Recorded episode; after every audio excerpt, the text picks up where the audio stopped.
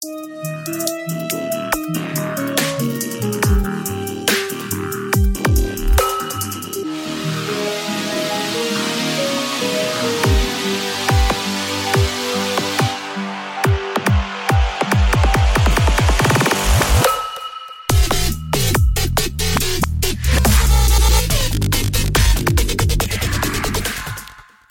happening, everyone? Welcome to the Paranormals. I'm Johnny Monoxide, and tonight I am joined. What's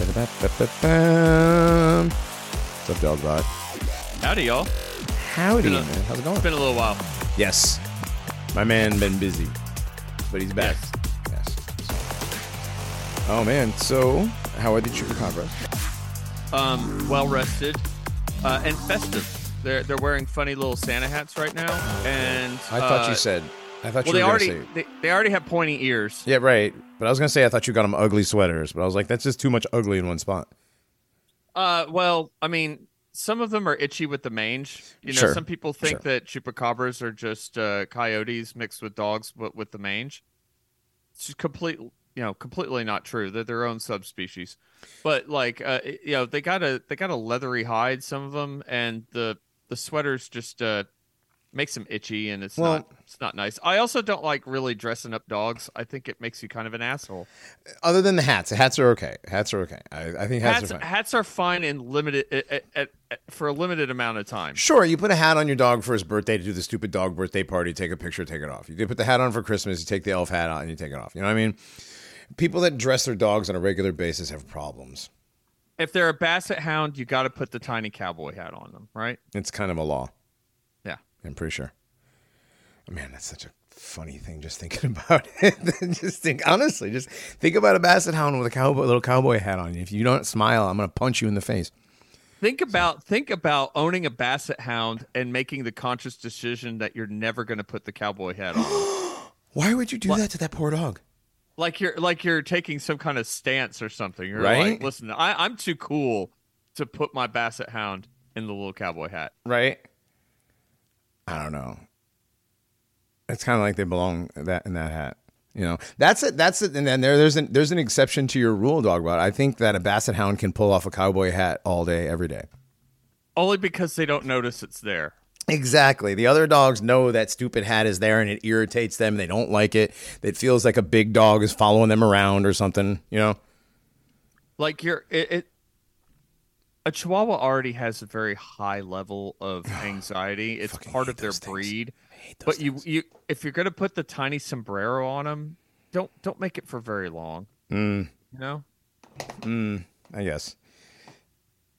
If you have to have a Chihuahua, don't. No, um, listen, listen chihuahua chihuahua mixes are perfectly good dogs my mom has a every Chihuahua every chihuahua mix i know has been a perfectly fine little dog My mom has a Chihuahuanese, a Chihuahuanese, whatever you want to call it, a Peak, a whatever the fuck you call it. It's half Pekingese, half Chihuahua.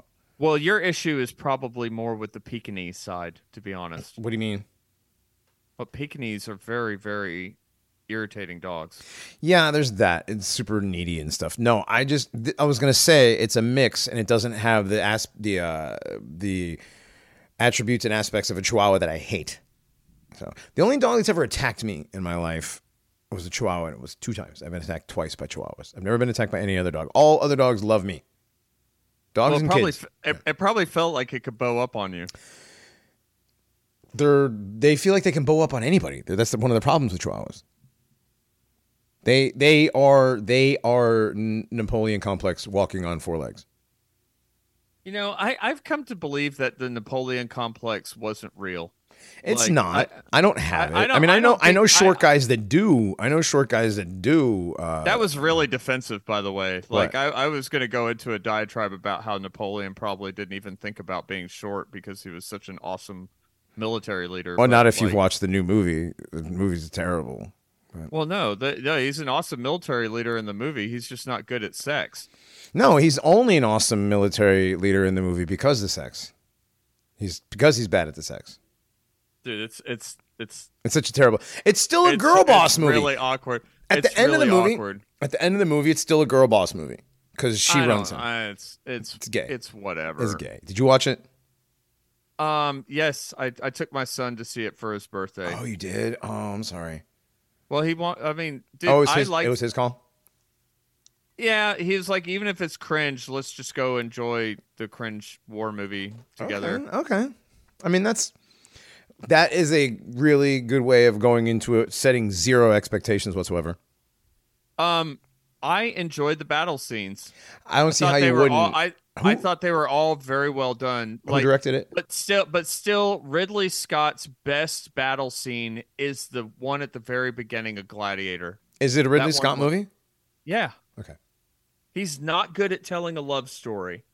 He's good at directing battle scenes. I wish that, uh, like, I I can foresee in the future a edit of Napoleon being done that edits out about 38 minutes of the BS between him and Josephine Mm. and makes it a tighter, more concise movie.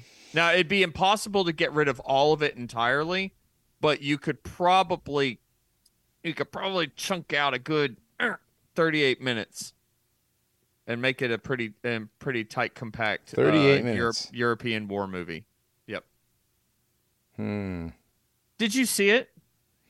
I watched a lot of parts of it. I haven't seen the whole thing, Okay, so and I've also, It- I also have taken the. Well, no, I've I've seen a lot of big parts of it. It's already up on. It's already up on Telegram. right, but like you're I I don't see it as a girl boss movie. Okay. I mean, that may be a hot take. I, I see it as this guy has really awful taste in women. And she even says to him at the very beginning when they hook up with each other, I'm a terrible woman. And he's like, I don't care. I, dude, that's like the story as old as time. Yeah, It's like, it's yeah. like dudes that are like, they're like, oh, I could fix her. Right. Right. Right. No.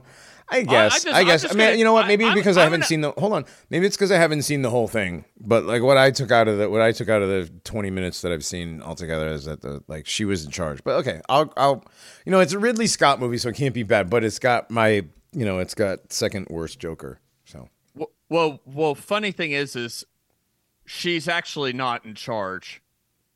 You know, like when he makes some when he makes some decisions, he makes some absolute decisions, and he like, but he does the thing where he's like, "I made you Empress of France, and you're not fixed yet."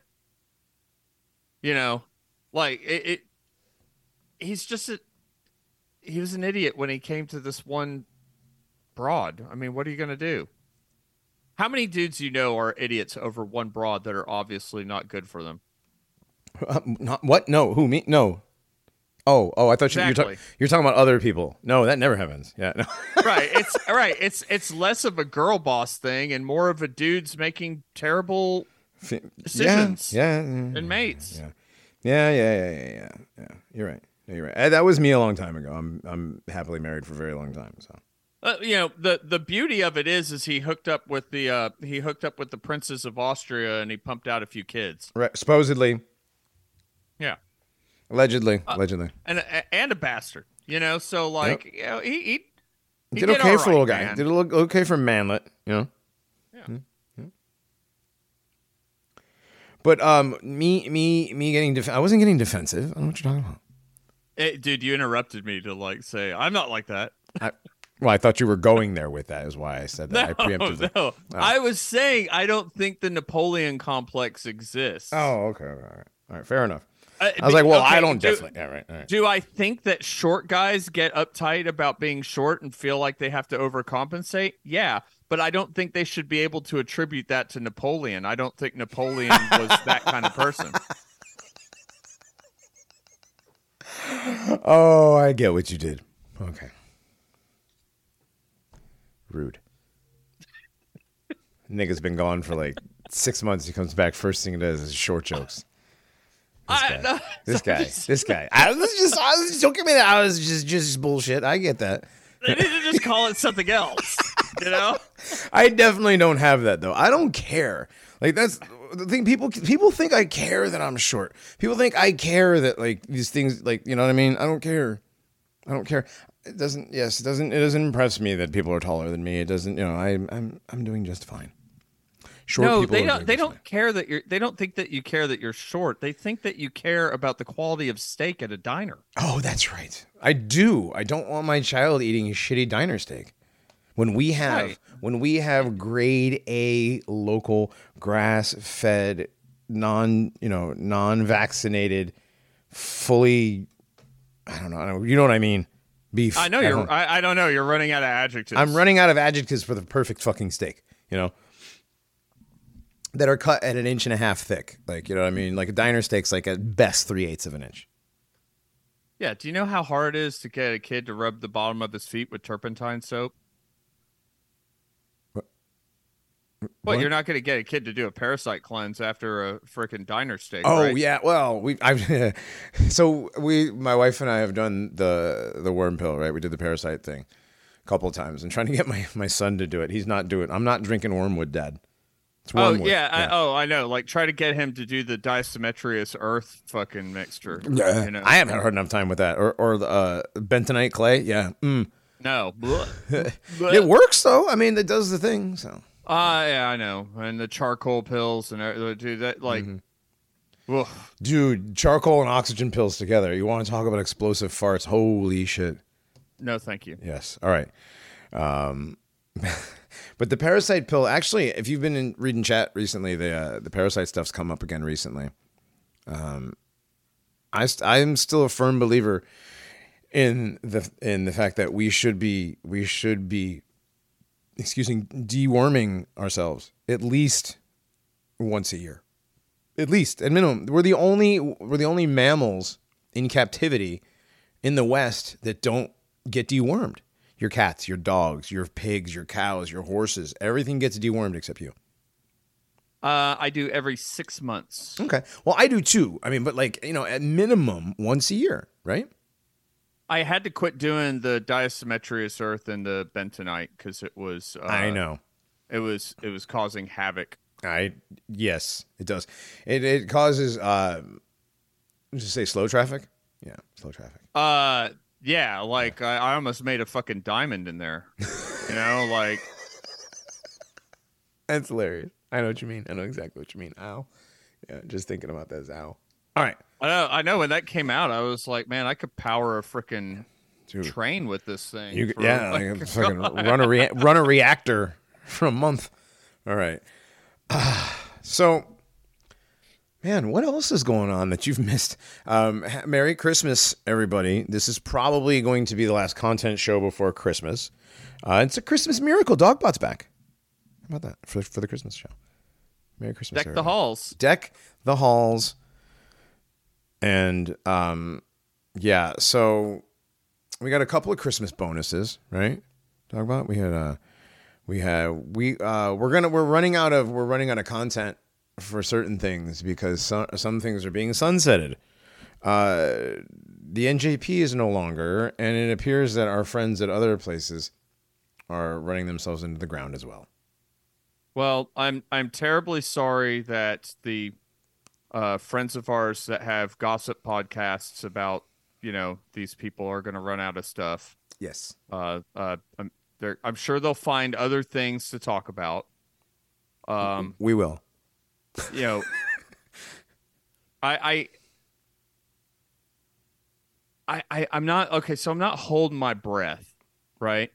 About what? So about getting the apologies that are due to me for hmm. calling out Oh, to you? all this, sh- yeah, for Bro. calling out. Yeah, it- it Come on. not for not from you. No, I'm not talking about from you. Like, bro, I'm letting you know right now that do you have any idea the stack of IOU apologies that are owed to me and I'm never gonna get? Dude, don't please don't hold your breath thinking that's ever gonna happen.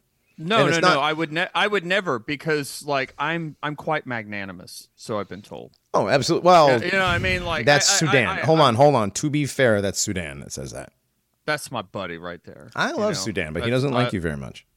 No, he loves me. I know he We're, does. Just we're friends. He, I know, he knows. I He knows sometimes I have to put a piece of duct tape over his mouth because I know. he's too I know, loud. I know. Yeah. Uh, um, well, he's black. it- that happens. do you know how I go through a whole roll with I know. that guy? He's got you big know, lips, like very large lips. uh, huge. You know, like two inner tubes pushed together. So, George Floyd on I- steroids.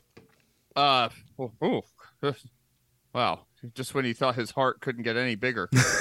Um, like the Grinch, it grew three sizes yeah. that day. No. But I said in one of my stupid VMs that only a thousand people listen to. Um, That's more than a lot it, of other people's podcasts get. Sure, but I, I'm just saying, like, I never had any, I never had any illusions that there was uh, more than a thousand people at a time ever listening to those things, right? Sure. But I said very explicitly, your pundit cannot lead you to the promised land. I'm terribly sorry. I know that people really want it to happen. You know, like mm-hmm. anytime, like, uh, like you know, there for a long time, people are like Tucker for president. You know, and they like, still do like, it. I mean, for a long time, they still do it. I know, I know, but like uh, when Rush Limbaugh was alive, he would have callers call all the time and say, "Rush, why don't you run for office?" Right. Because it's a phenomenon that you hear these people say things that you believe about what's going on in the world. And they have great takes on these things. That's why they're on the radio. That's why they're the ones telling you these takes because they're good. Right. But the same kind of person that gets into that is the same kind of person that becomes a stand up comedian or a radio DJ. You know, like it's it's it's not the quality of human being that can handle leadership because eventually the ego gets in the way. And the ego of anybody who has smoke blown up their ass about how great their takes are, about how funny their show is, you know, how many listeners they have, how many subscribers and all that stuff.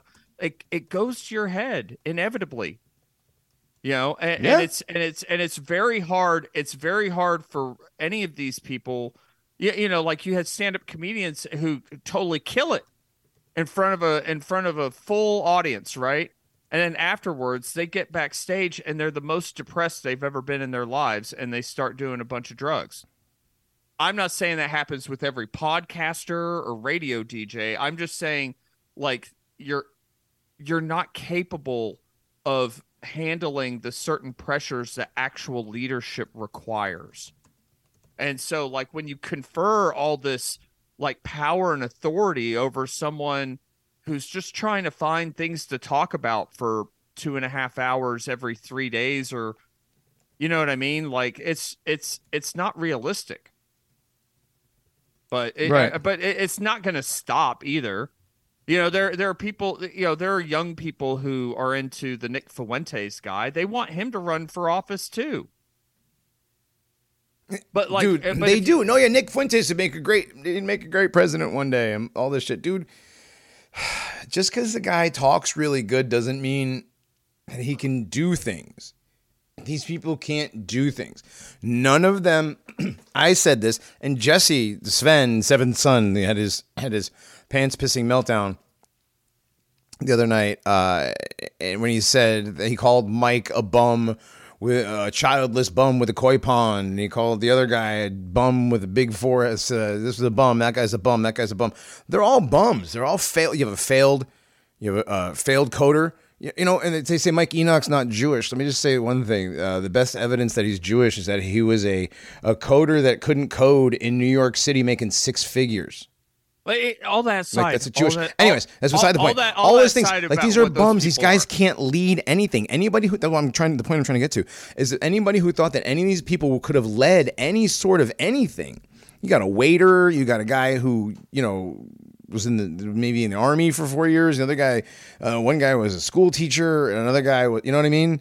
One guy was the gate you know, one, one, one guy checked IDs at William Luther Pierce's meetups. I mean, I don't know, like None of these guys have any leadership qualities. And anybody who had any sort of leadership was ostracized from them. They had people, they had people who worked with major political campaigns that wanted to help them that did major successful political campaigns, like actually keeping people in office for many years that never should have stayed in office, like doing that kind of work, like the kind of work that these people would probably need to have done for them. Uh, they pushed that guy and his and a couple other people out people that actually had leadership skills, people that knew people that knew how to run how to run operations, people that that had done stuff in the military. They ran everybody like that out, and it was all podcasters.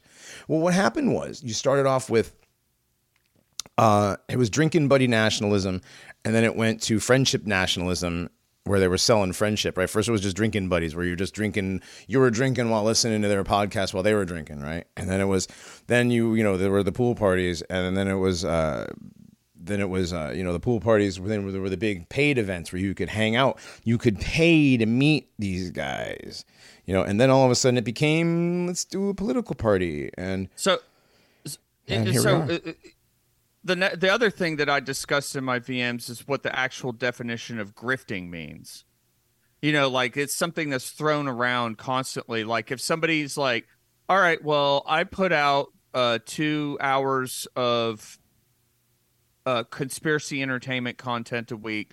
So I'm going to make some T-shirts, and I'm going to sell these T-shirts so I can make perhaps a little bit of money for all the effort that I put in because uh, because other than recording the actual show, the two hours it takes to record the actual show, uh, there's hours of potentially researching or reading books or fi- or paying for you know paying for things to do research, you, you know that that that is front loaded, right?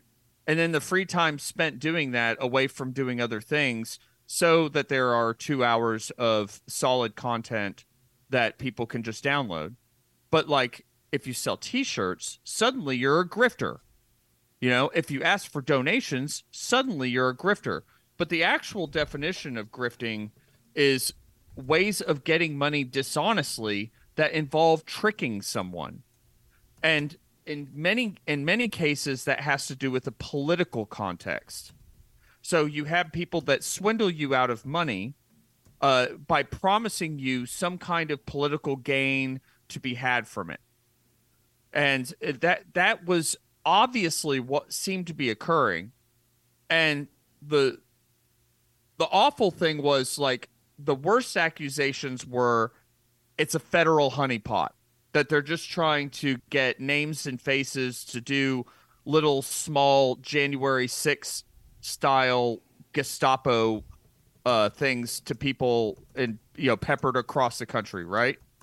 And then, but the the the area that I leaned towards was that it was just a really bad vanity project for a podcaster. You know that it was a way like because at some point these guys had tricked themselves into thinking that their racist Opie and Anthony show was somehow I don't know like as popular as Opie and Anthony, which had millions of listeners in uh, several markets, right? But at most, what would you say? Like at their at their peak, hundred thousand listeners per episode. um, peak, I don't know, maybe maybe hundred thousand total. A yeah. hundred thousand listeners per episode is, I think, if I I think in ra- FM talk radio terms, not AM talk, Mm-hmm. but FM talk radio terms, you're talking about the 47th or 48th market in the country. Right, right. That's a You know, pretty big like- fucking market, actually. Like like like, huh? That's a pretty big market if you think about it. Eh, eh, I mean, In considering what they did, I, I, I yeah, at, at the peak, right? right, right, right, right. You're talking, you're talking about like Columbus, or you're talking about, you're, you're talking about, Yeah. uh, you Cincinnati. know, uh, Sacramento. No, no, not that, not that big. Sacramento's fucking I- huge, dude. I, I, I, I, I think as far as radio markets are concerned, Sacramento is huge. For, for like talk radio. I would say anyway. We're arguing. We're arguing in a stupid point, but yes, I get what you're but, saying. uh, uh, but uh, sure. But what what I'm what I'm saying is is every popular radio host in markets like these at some point during their popularity to draw attention from the fact that they're egotistical pricks they do uh like a charity thing Mm-hmm, you know like they do like a they do like a sort of like an activisms Right. you know, th- we had a guy here uh, in the DFW Metroplex. Uh, God, God rest his soul. His name was Russ Martin. His show was immensely popular. He didn't feel like going nationally syndicated because he loved doing uh, North Texas, Dallas-based content. He had about three thousand listener, uh, three million listeners per episode. At some point, he decided to do the Russ Martin Police and Fire Foundation. And the Police and Fire Foundation, uh, it- the intended purpose was that the money raised for the Police and Fire Foundation would to be given to fallen the families of fallen police and firefighters in the DFW Metroplex. The real reason he did it was because he had uh, very expensive Batmobiles and the Speed Racer car and the car from Starsky and Hutch and uh, the Dukes of Hazzard car. He collected cars from TV shows that he really liked, and he liked to go 150 miles an hour down I-30 and not get a ticket. There's not a single fucking police officer that was going to give Russ Martin a, t- a speeding ticket for for driving his Mach 5 uh 125 miles an hour down 183. Cynical, right? Yeah, totally. That's but that's because it's a vanity project. Mhm. Exactly. Yeah. And Yeah. so like and at some point at some point the upkeep of the vanity project became too much and you conferred too much responsibility to really weird creepy weirdos. And all the weird cr- creepy weirdos are all banging each other and ripping each other off and talking crap about each other and telegram chats. And you know it, it became it becomes too much. And you're like F it I don't want I don't want to have anything to do with this anymore. I'm done. Eh. you you're gone. You I'm done with you. You know let's go back to talking about uh, science fiction shows and uh, making uh, racist parody songs. You know go back to your bread like let's get back to the bread and butter. You know? Maybe they'll do that. Maybe they won't. You know? I, I I- never listened to any of it. So like i have no i have no dog in like that's the thing. When i when i i saw this stuff happening a year and a half almost two years ago at this point like i had no dog in the hunt. I didn't listen to any of these guys stuff. The thing is is uh, th- some of the people i know that were upset with me about my interpretation of these events right? They, they're Mhm. upset with me because they had listened to thousands of hours of these guys. You g- when you listen to hundreds and uh, uh, over hundreds and thousands of hours of of certain people right you get attached to them. It's it's psychologically impossible not to. They bec- like it, it, it it's like what what the one guy you don't like said it is like a friendship simulator. But It's- that's yes. what that's what talk radio has always been. That's why morning shows are so popular in different cities. Right. because because because I'm stuck in my car and there are these people talking about things going on and they're cracking jokes and they're and some of them are funny, some of them are annoying, you know, but you feel like you get to know them, right? You and like you, you can't tell what's a bit and what's not. You know, Mhm, it is mhm, what it mhm. is. You know, and, and, and like and so I didn't fault it. I like I, I wasn't mad at any of these people that they didn't see the observation the way that I saw the observation. But like I, I this this was all entirely predictable. And then as these different things were happening, like kicking out the the Prussian socialist guy, the Greg dude, and his long diatribe about honor and capability and everything, I like and then he ended it with some like Nazi marching song at the end or whatever the fuck. I listened to that and I was like, oh man, things are not looking good in Vanity Project land. You know, and then you know, then- and something about like a sort of like shell game shuffling of the funds and everything. Dude, that's like that. That was when it was like you know the writing was definitely on the wall right. because because you got the guy who has in his own head uh believes that he is he, he's on this sort of like deeply passionate ideological mission right and he's in charge of the books you know and, and he's got like he's he's he's got this self-worth and integrity on the line right and you're just like f that guy goodbye you know, and then expect, and then uh, you know, you take his show off the air. You know, like you, you know, you, you take his status from him. right. Right. So you knock him down in status. and and he, and the whole time the guy doesn't realize, dude, you were you were in a scene. It's a scene, just like just like the the the post hardcore punk scene of the of of freaking Massachusetts in the early two thousands, where bands are ripping off Slayer riffs and doing like grindcore, but they're they're wearing like they they they got their hair spiked up and they're wearing like tight jeans and ironic uh freaking hair metal shirts. You know what I mean? Like, like it, it was, it was a little like a little music scene, and uh, these bands come out of it, and they're all really, really cool, and everybody wants to be like these really, really cool bands that only forty-five people know about. You know, and, and like if you say like, "Oh, I'm not really into that band," oh, well, you're not in the scene anymore. Right. Right. You can't be in the cool kid scene. Nope, you can't be in the cool kid scene because you know you, you said the wrong thing to the wrong person. And then and then when all the things go bad and everything goes go bad and you, you get online and you get on the, you get on the air and you cry about it and, and you you cry about how everybody fucked you and it's not your fault.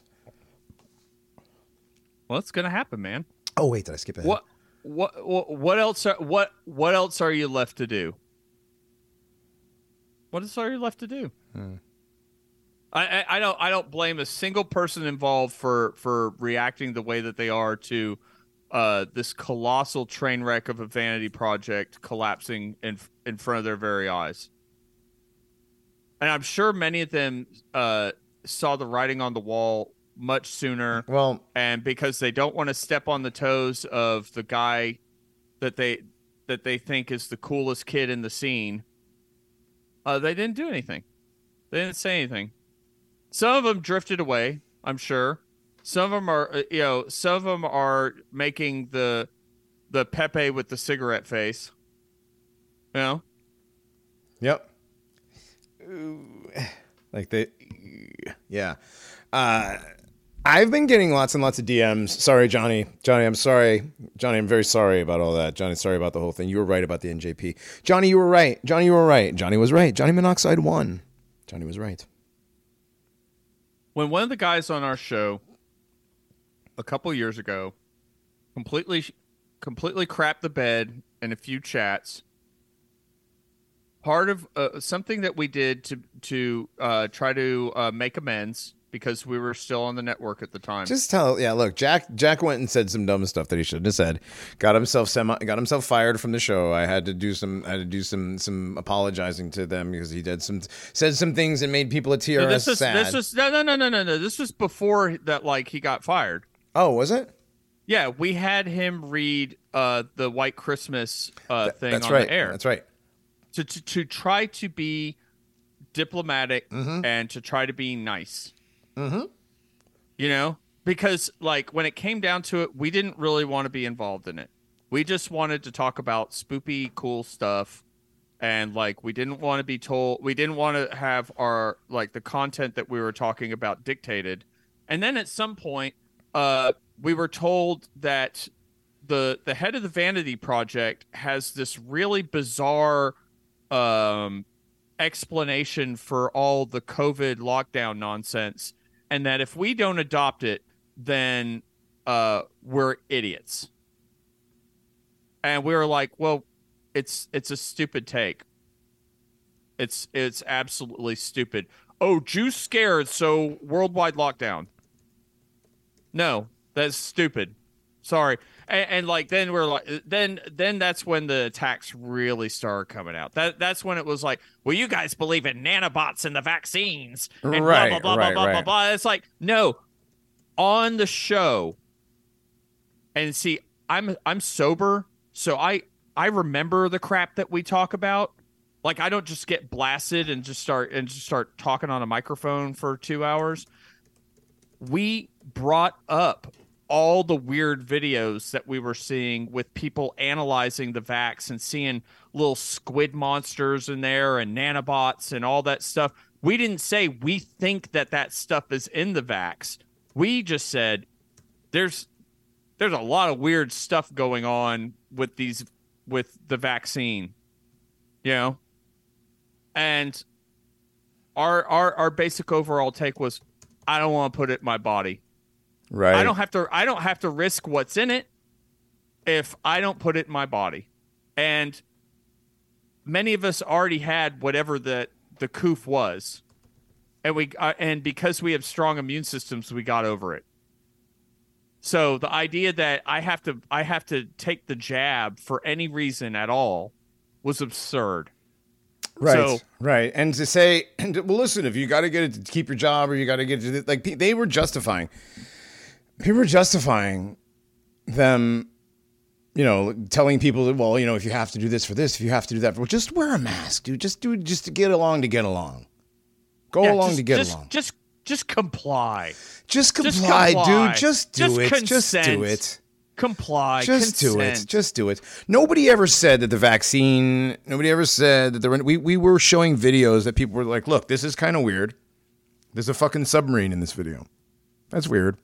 Why is there a submarine in this vaccine? Like, dude, I don't know. Everything on the internet now with the advent of AI being as popular as it is, it's like, oh my god, what's real, what's not? I don't even know what's real anymore. That's the whole entire point. I took a brand new N95 mask mm-hmm. I remember. and this. I and, and I put it under a microscope and I saw black fibers wriggling around. Mm. Okay? I don't know what those were. I was told that's graphene. I I was not hallucinating. I had two other people I worked with who know nothing about any of the you know, air quotes dumb crap that I was I was researching at the time. And they were like, "What is that? Are those bugs?" Okay? Like yeah. I wasn't making things up. I want I was seeing these videos online. I'm like, ah, come on. You know, like I was doing the the Jim Carrey from Liar Liar thing where he's trying like trying to drink, you know, he's he's trying to drink some water and he throws it down. He's like spitting. He's like, ah, come on. You know, like I, I and then I saw it and I'm like, oh, there's something really weird going on. I don't know what it is. I never knew what it was, but then it became a thing unto itself. Then it became this phrase, COVID politics. It's like, right, right, right. no, right. no, it's not about the COVID, dude. It's about all the crap. It's about the megalomaniac behavior of like weird mayors from different cities doing all kinds of bizarre, like mind control levels of martial law on people. You're talking like guys getting arrested for surfing by guy by, by people in freaking like SWAT gear. Yes. Yes. Okay, They shut the, like- they had like- a guy like- they had a guy they, they look, dude, they shut the Buzz Killdozer. Yes, Buzzkill Dozer was the best was the best example. Yes. That was bu- the best example. That was the best example. It's like it's a skate park out in the open in the sun with sea winds, right. Constant And- sea winds. and you're worried about you're worried about a germ. Right. And, and, and like I'm the crazy one because oh COVID politics, you know how look at how well it did you on the election, buddy. It's like, dude, the elections are fake. Go ahead, like I, you know, that's the funny thing about the Vanity Project. Like, go ahead and run some candidates, see where it gets you. I hope you got some. I hope you got some really tight buddies in the Buddy Buddy Club. You know, you may be able to get a I don't know city councilman position, but they could they couldn't even run anybody for dog catcher. Okay, Right. like there was over a million dollars fu- at some point funneled into this vanity project. Where to go? You know that that should that should trouble people. Also, like this is the biggest like what the funny thing is is I don't know very many people that are uh politically aligned in the fashion that they were supposed to be, right? Like I've only met like a handful of people my entire life. Right. And think of the silencing effect. You know, uh, it, you, you know, like whenever they, whenever they clamp down, what what do you call it? Like when you clamp down on somebody for their speech, but it, you know, it's it's not intended to get rid of free speech, but it's intended to shut people up. Was that the uh deafening effect. What is that, Johnny? Uh, yeah, I think that's what they call it. Where they they shut down free speech just to. Well, no, they sh- they shut down one guy. You know, for what they say, right? Oh, right, yeah, and it And it has, has a a- deafening effect on everything. it's like when they sued Alex Jones for a billion dollars. It's supposed to shut down all conspiracy talks. So so basically, like anybody in the next five to you know five maybe ten years that feels like doing anything that they call political organizing, they're gonna see what happened here and be like, I don't want to get involved in that. You know, like like the behavior of so many of these people is so, nah. Like, who wants to get involved in that? I don't want to have anything to do with that crap. I don't know anybody that wants to have anything to do with that kind of crap. They don't want to have that in their lives. You know, and then you have the people who are like, we're just not going to do anything at all. You know, like I, I would rather live a good life and uh, be the, and through the attraction of being a good person in my life, like influence more people than uh, standing in front of an empty courthouse in Ohio and screaming at people uh, Right. who happen to drive by. Right. Yeah, I- or, I- I or don't- protesting I- in a hockey protesting in a hockey game where people are going in and out trying to have a good time to go to see a hockey game and they come outside and it's justice for this person that was murdered by blacks. What? Sorry. Which is true. Person got murdered by blacks. Sure, happens every day. Happens every day. Uh, Colin Flaherty used to do a show about it all the time, and he died. He died of the vax. So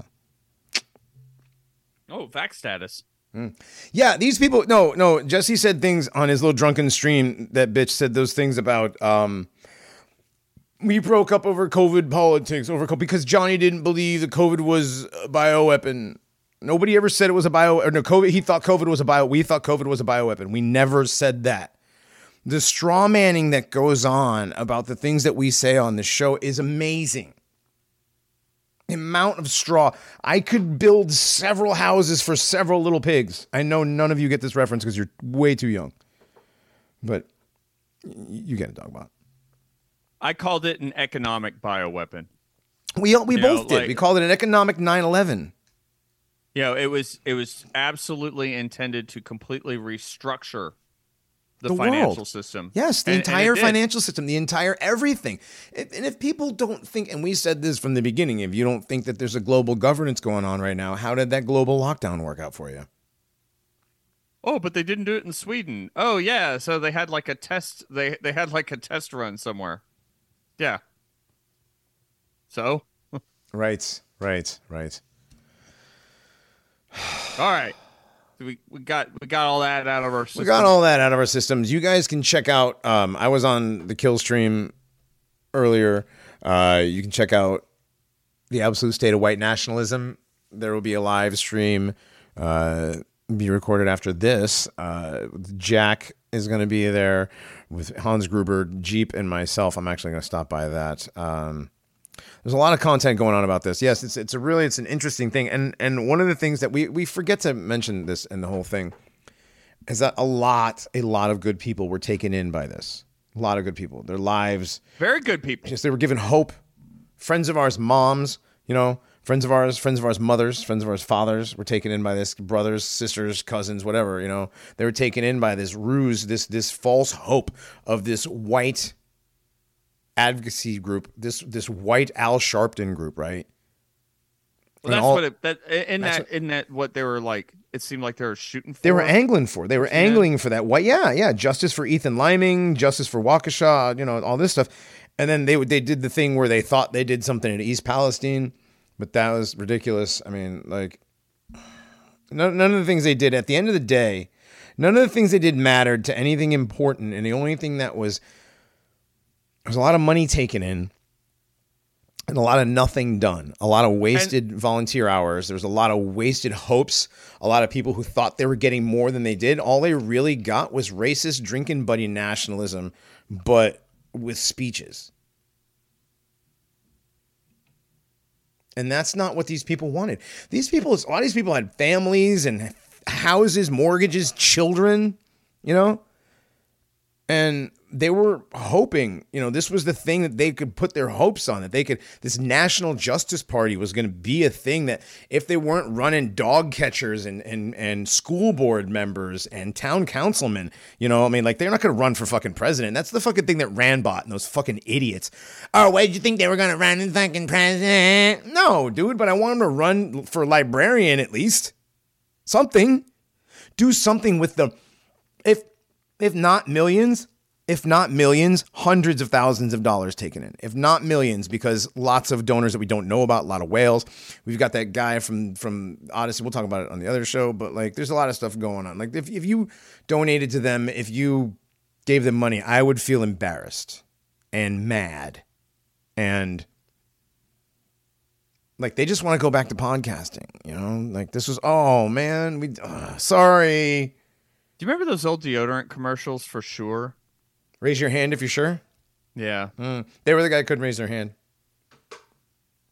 Tony Tony's got the Tony's got the ring around the collar too. Imagine you were so sure that a podcaster was going to lead you to the promised land that you raised that hand. Dude, I'm embarrassed to admit this, but for five seconds in Jesse's garage, when all of this was before, before everything, before NJP was a thing, when Mike was still on the on the high of being the number one Nazi kingpin white nationalist in America. And he could give a speech, and his speeches were getting people to, yeah, right? Well, they were saying other things, but um, mostly Sig and Heil. But, you know, I fell for that for a second. I was like, wow, this guy has that charisma, that ability to speak, like that at least Obama had. And I was like, he might not be real, but at least like Obama was a fake. We could put this guy up there and get guys, you know what I mean? Like he's a good, he was a good, and he couldn't even do that. You know what I mean? I never thought Mike was a leader, but I thought Mike could at least go up there and like be a good orator like Obama and have a bunch of people like consiglieres leading him around. Right? Well, well it turns well, out that all their consiglieres were half Jewish. Whatever. I mean, you know, it wouldn't be a Nazi movement unless there were a bunch of Jews around. You know who did have charisma though? Oh my god, you know who had a ton of charisma? Me? Just kidding. Uh, Jim Jones? Yeah. Yeah. Jim Jones was a very charismatic fool. Did we want to take like two breaks? Did we want to break here real quick or something and then like come back into the content or Yeah, because we're like 45 minutes in. Yeah, let's take a little break. Okay. All right. Yeah, we're going to take a break. We'll listen to a quick song, and uh, we'll be back in just a second with Jim Jones.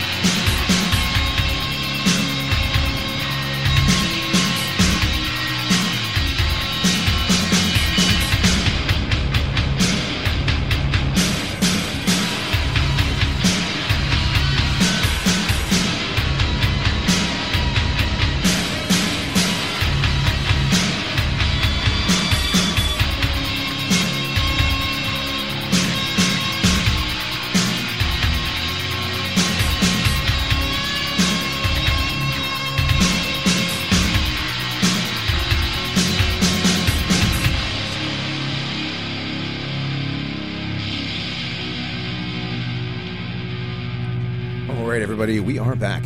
This is still the Paranormies. I'm still Johnny Monoxide with the one and only Dogbot.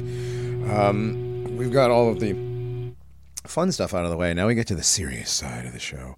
Um, Dogbot, you said that there was a man who had a lot of charisma and could lead a movement and could do things and get people motivated to actually do things and to build a community and to take power somewhere and to do stuff and to um, what, what what happened with that guy? What was was that all about?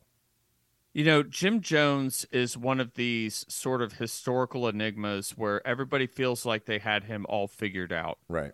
And I remember what it was like whenever I was presented this idea that he would that there's a different take that people aren't noticing with the Jim Jones experience, you know?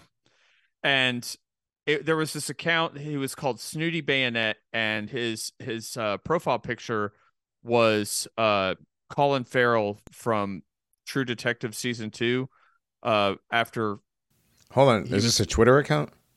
yeah. Okay. and, and he's not around anymore. Uh, but like, uh, the the profile picture was Colin Farrell's character with a ski mask on after he uh, like shushing some, somebody, Mm, I remember that. Okay, I know this guy. I know this. This I reckon. oh, I know this picture. and he had really great tweets. But he he offered up a book list one day of some of, of some of his books, and he had what I thought were some very interesting books. And I, I've I've always been an avid collector of very interesting books, and the one that stood out to me the most was Jonestown, a CIA, a CIA medical experiment, a review of the evidence. And I was like, I have to have that. And I had ju- I had just remember finished this. reading. I had just finished reading Raven. we uh, did. and like I was very interested in the enigma that was Jim Jones. And after we after we got a hold of these books, I like I have never read through 700 pages of a book so quickly in my life. Now, granted, every page looks like it's been written on a damn typewriter. yeah, it's not like, that. like, it, like it's probably a 400 page book. You know, if it was Yeah. written in the kind of like typeset that you would normally see Right. in, in most books that you would have. the guy's this name. Michael Myers, gets me anyways because you know Halloween. But then it's Michael Meiers, M E I E R S. But whatever. And so this book was written from the perspective of the conspiracy left. Right. Okay, so yes. so this is a mid '80s conspiracy left book eh, that uh, basically Jim Jones was a right wing CIA agent saboteur who uh, manipulated black people and basically was using secondhand Nazi experimental knowledge, and he was put in charge of a giant medical experiment, uh, which accumulated down in Guyana and ended up with what people have culturally grown to accept as a giant cult suicide. And it's like the largest giant cult suicide in history. And it hasn't even been like close to broken. You know, that record hasn't even been close to broken. The only other one that everybody remembers in my lifetime is uh uh, now there's the thing with the the gas in Japan on the on the subway trains, but that's that doesn't count like like the Heaven's Gate stuff does. oh, like the rice was it like the rice and gas or whatever? The rice and gas in, in Japan. Like Mm-hmm. people think of that one, but that one was a less uh less cult suicide than it was like them trying to Like a terrorism. yeah, to do yeah that was more yeah. that was more a terrorism thing. Yeah, no, the Heaven's Gate was a cult. They all wore the same sneakers and cut their balls off. It was a transgender cult. Right. Yeah. Yeah. Ah, it was. Yeah. Well, they weren't transgender. They were non-gender. They tried to be. They tried to be like they tried to be above like beyond humanity yeah. by being absent of gender. Yes, we did. But- that but was a that's a great whole- show, dude. That was a really good. That was one of the first times I, I started getting into cults, like looking into like I had, you know, what we do here at the Paranormies, we look into a lot of really weird stuff. I had never really looked into cults, and Heaven's Gate was the first one that we actually really looked into. And good lord, and the guy that ran it, I can't remember his name off the top of my head, but uh, Applegate. Applegate, that's right. Yeah. was it Applegate or Applewhite? Well, now you're making me second guess. That's what I'm saying. I That's thought what- I thought it was Applegate, but it could. well, I thought it was Applegate, but then that reminds me of Christina Applegate, and is that? uh Man, I gotta look this up. But any anyway, like we've we've covered the first two main sections of this book, which is we we talk. you were right. First step, Hold on, let me. You were right. Marshall Applewhite. No, it was me. Marshall Applewhite. You said Applegate. I was right. yeah. Yes.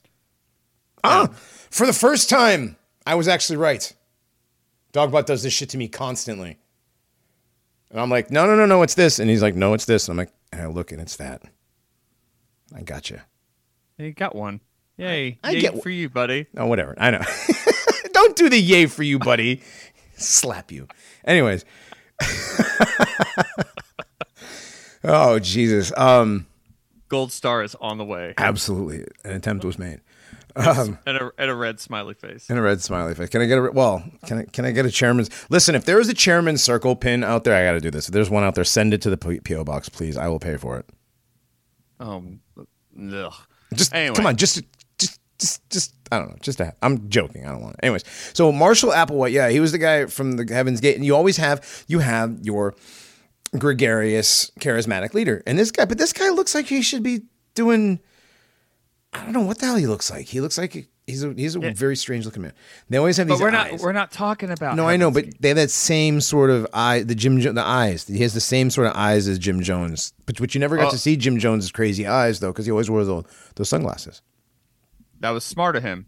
That that also hid all the bags under his eyes from the the amount of drugs that he started doing towards the end. The amount of cocaine. It was and- not yeah. it was not good. But no. what in the first in the first episode we talked about all the very strange people that were part of the experiment that you know that that basically helped carry out the experiment while Mm-hmm. Jim Jones was the de facto figurehead of it. Yes. You know, and and then then the second episode we talked about the strange things going on with Jim Jones himself. Now we're skipping ahead here. We're going straight to Guyana. We're skipping over all the political intrigue that he got himself into uh, in San Francisco. And to sum it all up is he was buddy buddy. He was like huge political buddy buddies with everybody everybody important in the late 70s time period. He even had the ear of the first lady, uh, Jimmy Carter's wife. So like he, he- like this guy was very well connected and then things started unraveling very very very fast because there were some people that had escaped the experiment, the, the cult experiment and they were speaking out and uh, it was very hard to contain at that point. So what he had been doing in California up to that point was he helped establish a welfare system. He helped advocate for the establishment of a welfare system in California in which he had situated people's church members at every bureaucratic focal point to to to basically grift and and seize the money from to funnel into the project down in Guyana. So that was a way of, and that was totally accepted, and everybody was fine with it because it was an intergovernmental agency uh, way of basically not using taxpayer funds, but using taxpayer funds for the experiment. This is all the supposition of the author. You know, it, it is true that he had people's church members in all these places you know i i don't know like i tend to believe i i i tend to think that this guy's theory about what went on in jonestown is fairly credible Mhm. i know i know we get a lot of we've gotten a lot of crap on this show for a long period of time that you guys believe every harebrained idea you guys talk about i don't think that's true but this is one of those things that after i was done reading the book i was like that's pretty solid It's fairly plausible. A lot of the stuff in this is very plausible. Uh, it makes sense. It fits together. Um, the timelines fit together. The the suppositions make sense. So his his thesis on chapter 11, which is entitled "The Experiment." I'm going to read the thesis really quick because I think I think he words this very well.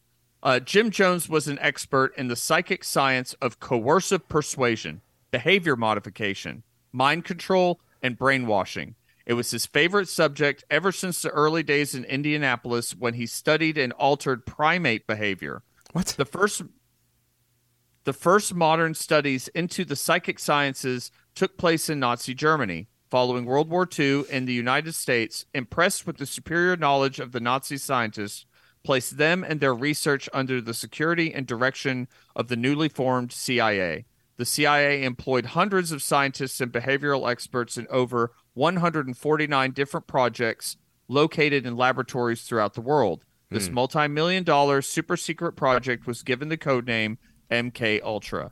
Their psychic research encompassed hypnosis, sensory deprivation, electroshock, ESP, subliminal projection, sleep deprivation, sleep touching, teaching, and the development of hundreds of mind altering drugs. By the early 1960s, most of the work had progressed as far as it could in a laboratory, and the CIA gathered the results of the lab experiments to compile a comprehensive study in the psychic sciences. The compiled data was given to their agent, Jim Jones, who was assigned the task of conducting an actual field test to verify and improve upon the results of the lab tests. Hmm. Considering the vast amount of knowledge he possessed, both from his personal research and from the MK Ultra project, Jim Jones was the foremost authority on the psychic scientists, uh, sciences in the world. I, th- I I find that thesis to be absolutely fascinating because uh, when he was when he did live in Indianapolis, he was known for selling primates and uh and picking up stray dogs. Mm-hmm. Oh, that's right. like no, that that's. I, I had totally forgotten about the primate stuff. That was why I was like, "What?" And I totally had, he had, forgotten. He had a bizarre level of access for somebody in the 60s and 70s to very rare primates that seemed to appear like they, they, they were shipped to him. You know, and it's like, dude, where are you getting chimpanzees from? right. Where are you? Some what was his father again? I forgot what his father was, but it was like some An alcoholic Ku Klux Klan member. Okay, an Alcoholics Klan member somehow his kid was somehow getting chimpanzees shipped to him in the middle of nowhere in Indiana. Indiana. That doesn't make any sense at all to the normal human being's brain. You know, And yet- to a person who it- thinks And yet, it's a well-known part of his of his past. it's a well-known ve- part of his past that he trained monkeys. Yes, he was a monkey trainer. What? Yo, um, so eventually, eventually, most uh, eventually, he became very involved in a pilot program and Cal- and uh, of the federal government designed to evaluate the feasibility of deinstitutionalizing the nation's mental ill uh, sanitariums, and it was called the the Mendocino Plan. So because he had so many people from the People's Temple already insinuate he's already insinuated them in different bureaucratic positions in California. Right. He he was able to extract actual mentally ill health patients and have them shipped down to Guyana to run tests on them, sleep deprivation, Mm-hmm. sensory deprivation, put like getting them like putting them on mind altering sem- substances This and is all- thing with their brains down, down like out of the range of the of the general public down in Guyana This is all around. And what years? What years was this? 1972 Okay, it's 1972. This is all the time when the CIA was getting heavily into getting. I mean, the the acid was all over the place. The the sodium pentothal, I believe, was discovered in 19. I think they did that started that in 1970. So they're doing all kinds of like drug research on these people that they were getting from mental institutions in California. That's so he had he had well- bled he he had bled these this program so much that the that there were so few mental mentally ill patients in these sanitariums that the governor Ronald Reagan at the time decided I'm going to close the facility because it's it's eating too it's eating up too much money and there's not enough people in there anyway. okay. And so and here's that model and that model was transferred all around the country. And that's why we have mentally ill people roaming the streets and we're like, why can't we like put them somewhere safe or anything? We got rid of our entire sanitarium system. well Oh, our uh, sanitarium system, was- which came from where? Uh, well, I mean, from from progressivism. From No, the, where did the sanitariums turn come of the from, century. Yeah, I mean, what does it say in the Metallica song? leave me be. But that's a whole different story. Though we're talking the the the we did a whole thing on asylums, Dogbot. I I listen. I'm, I'm not going to get into Tartaria. Ah. Anyway, um, you know it's funny? I looked at a house and at their open at their open house the other day, they had a a picture of. You know the the big domey looking building at the uh, the Buffalo World's Fair. Remember that? Yeah. Yeah, they had a picture of that in their house. I was like, what? It's on their bookshelf. I thought it was so weird. I took a picture I, of that. I. I, I tried explaining how weird the World's Fair stuff is to a, a casual person once, Mm-hmm. and uh, about five minutes in, I was like, Never mind." I sound I sound like a bleeping fucking lunatic right now. What did you bleep? I didn't bleep enough. That yeah, your bleep wasn't long enough. We should have we should have done some white noise or something like that.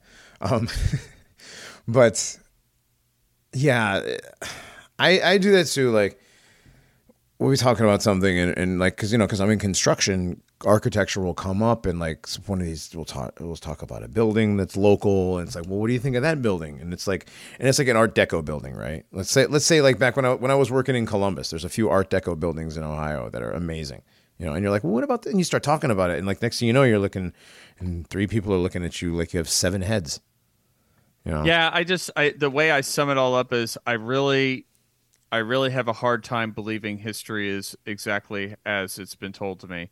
And and mo- more often than not, I, I I at least get like a nod of appro- improvement, but approval, a nod of approval. And like honestly, most people don't want to put too much thought into it they don't because if because if you start putting thought into that sort of stuff then that that unravels very very many other threads on the i'm very comfortable right now sweater Mhm.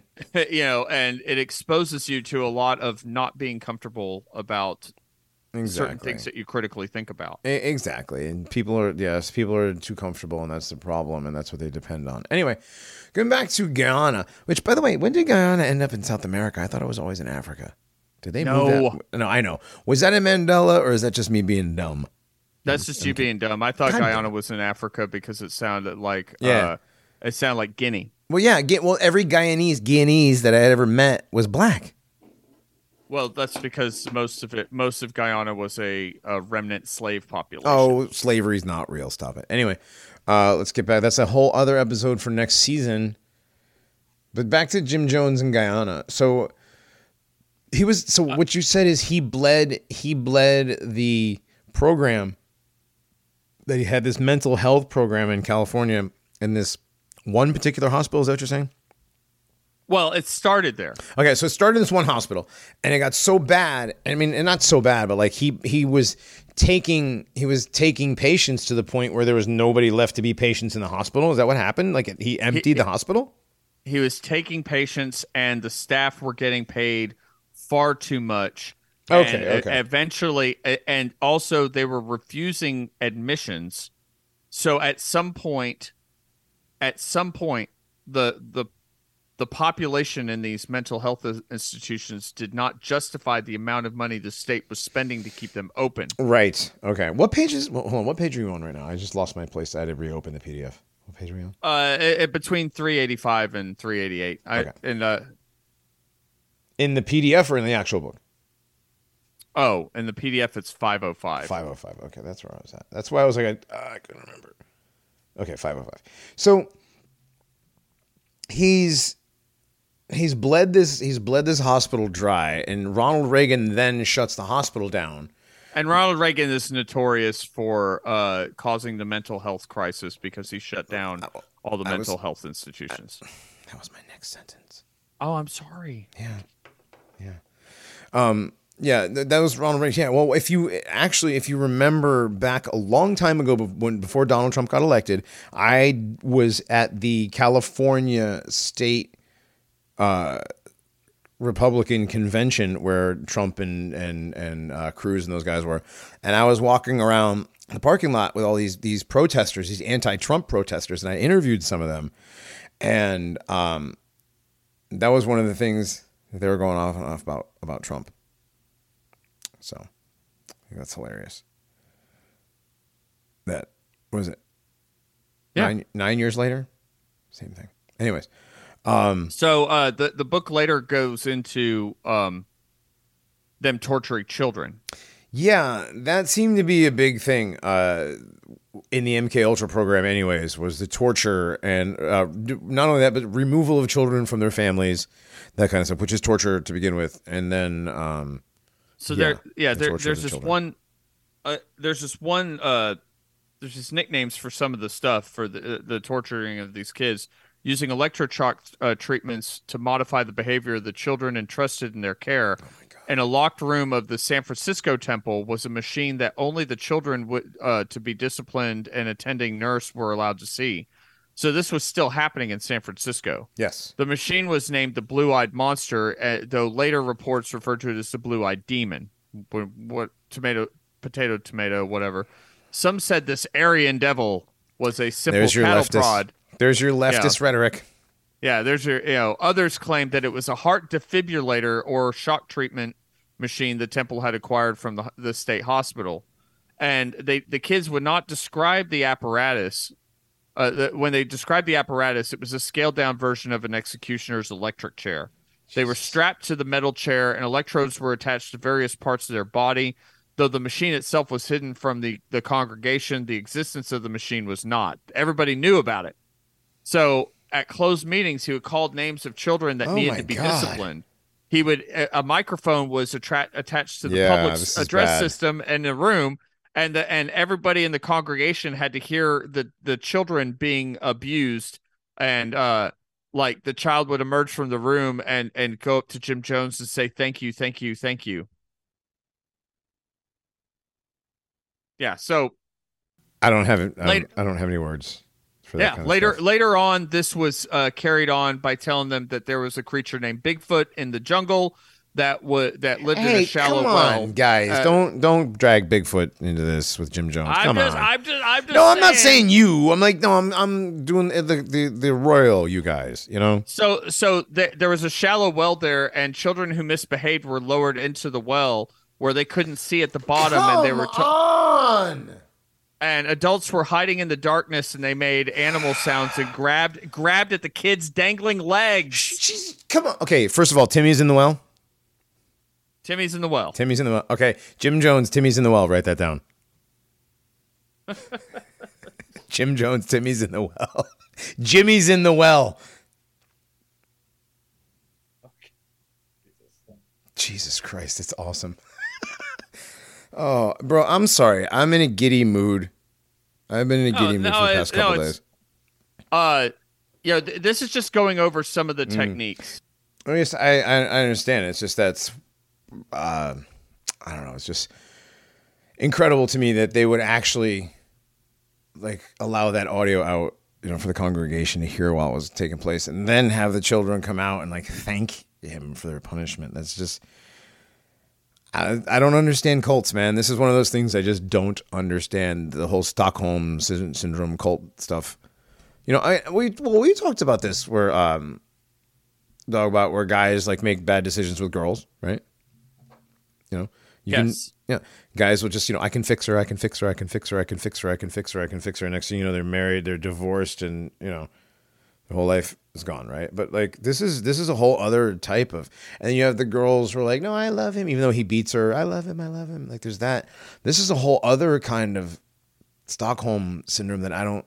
I've seen the. I've seen the battered woman syndrome in my own life. I've had family members that that's been like. I've had cousins and friends and whatever who who had boyfriends and husbands beat them.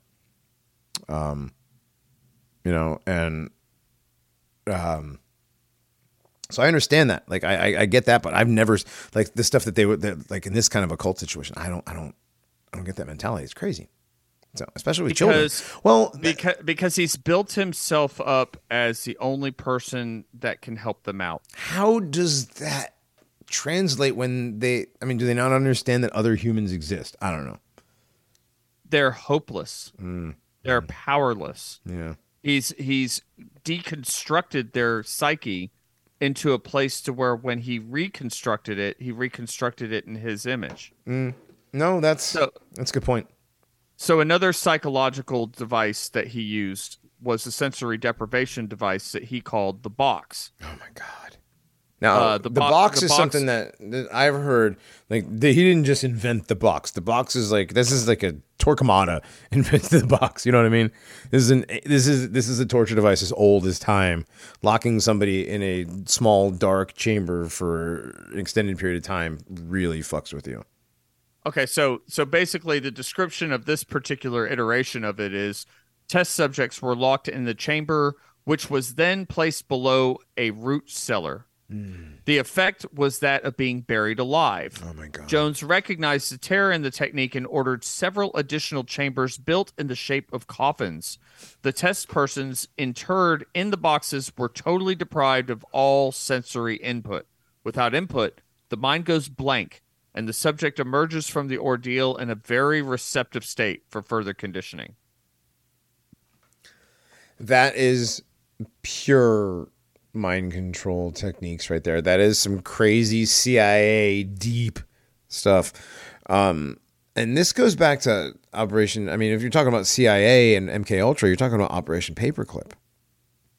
You know, Yes. and these are these are the Nazi scientists who were forced at gunpoint to come to the United States and were forced to become secret agents and perform these crazy science experiments on on American citizens. They were forced to do this by the government. They were forced to. Don't you understand?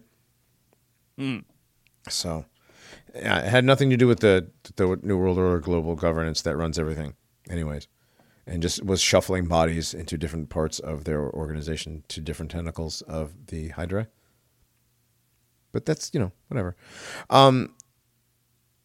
So I mean, dude, these are some very, very deep, dark mind control techniques that he's using on people. And this is like, this is beyond just a cult of like personality type things. Like when you think of cults where like David Koresh, right, and the, the Branch Davidians, he was having sex with all the women, like, you know, just the women, right? And he was up there, you know, he was up there playing Slayer with his BC Rich. Uh, but you know, it wasn't like this. I don't think like this is this is like a level. This is literal. I mean, this is CIA type shit, dude. This is this is um Guantanamo mixed with Torquemada mixed with, you know, the Inquisitions and like all wrapped up into one, you know, and, and then add drugs. It's insane, man. This is and this we're is getting in we're getting yeah. into the the drugs part here. Oh, yeah, that's right. Yes. Next next page is the drugs. Yeah. Th- so uh, down in Guyana, the Jonestown medical staff numbered 70. Most were psychiatrists. Now, hold on. Psychol- No, there's a 70 member medical staff. How large is this facility? This is a facility that houses how many people? uh, I th- shoot at the height was there only like a thousand people? Okay, a thousand people, 70 medical facility. Yeah, Just think about which that is ratio. a pretty high, which is pretty high proportion. That's a terrible ratio.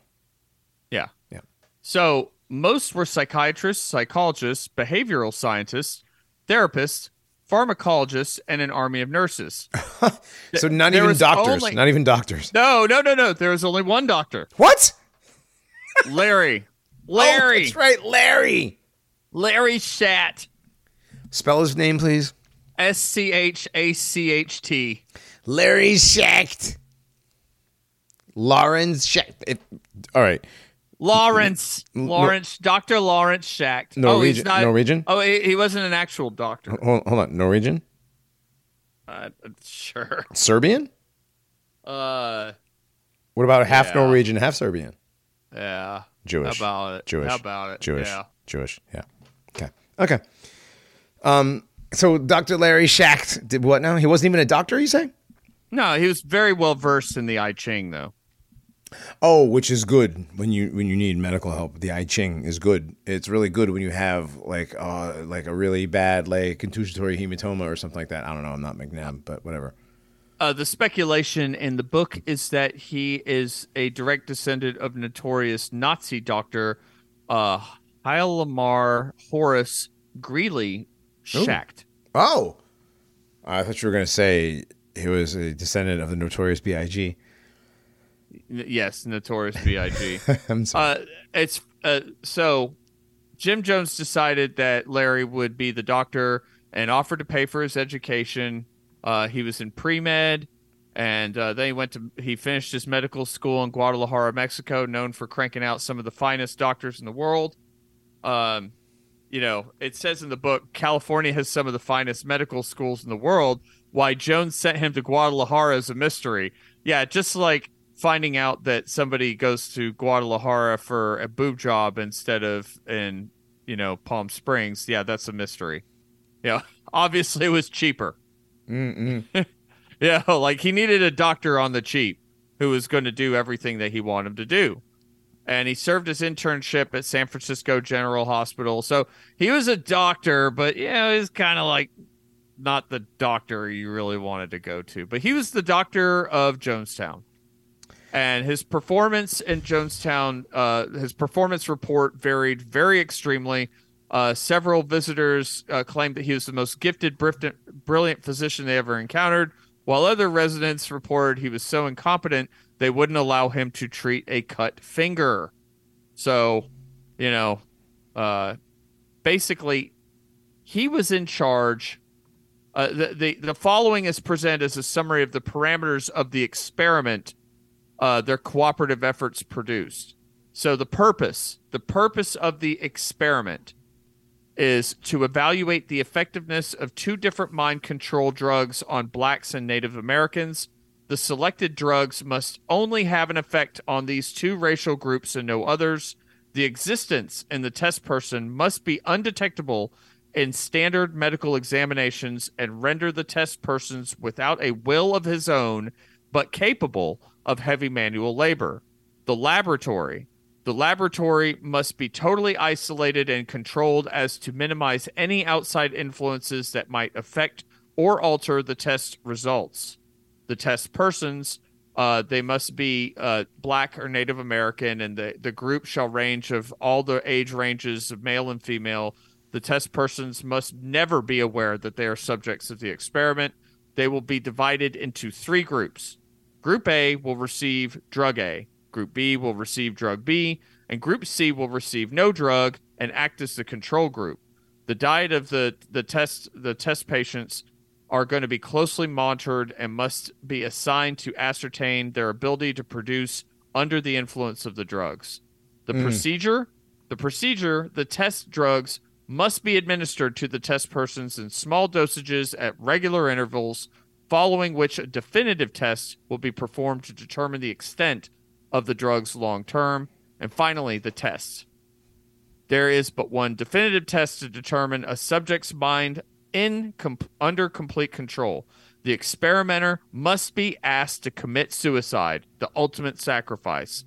Those test patients voluntarily killed themselves to be considered under the control of the experimenter.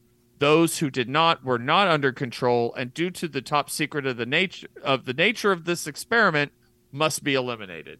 And that's the entire crux of the experiment is that most of the people who were told that you're told in history classes committed suicide for their cult leader Jim Jones.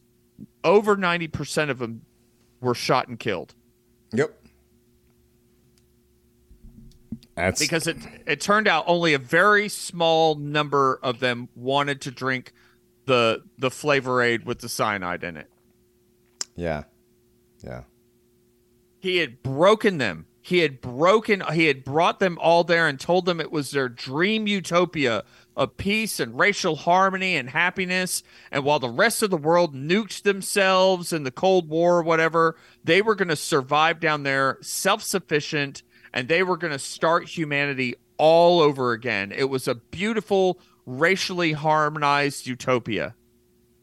And then over time, as they were all down there and they were trapped and they were cut off from their families back in the United States, he slowly descended further and further into madness. He was on the he was on their their PA system all the time, just behavioral modification, constant, constant, constant.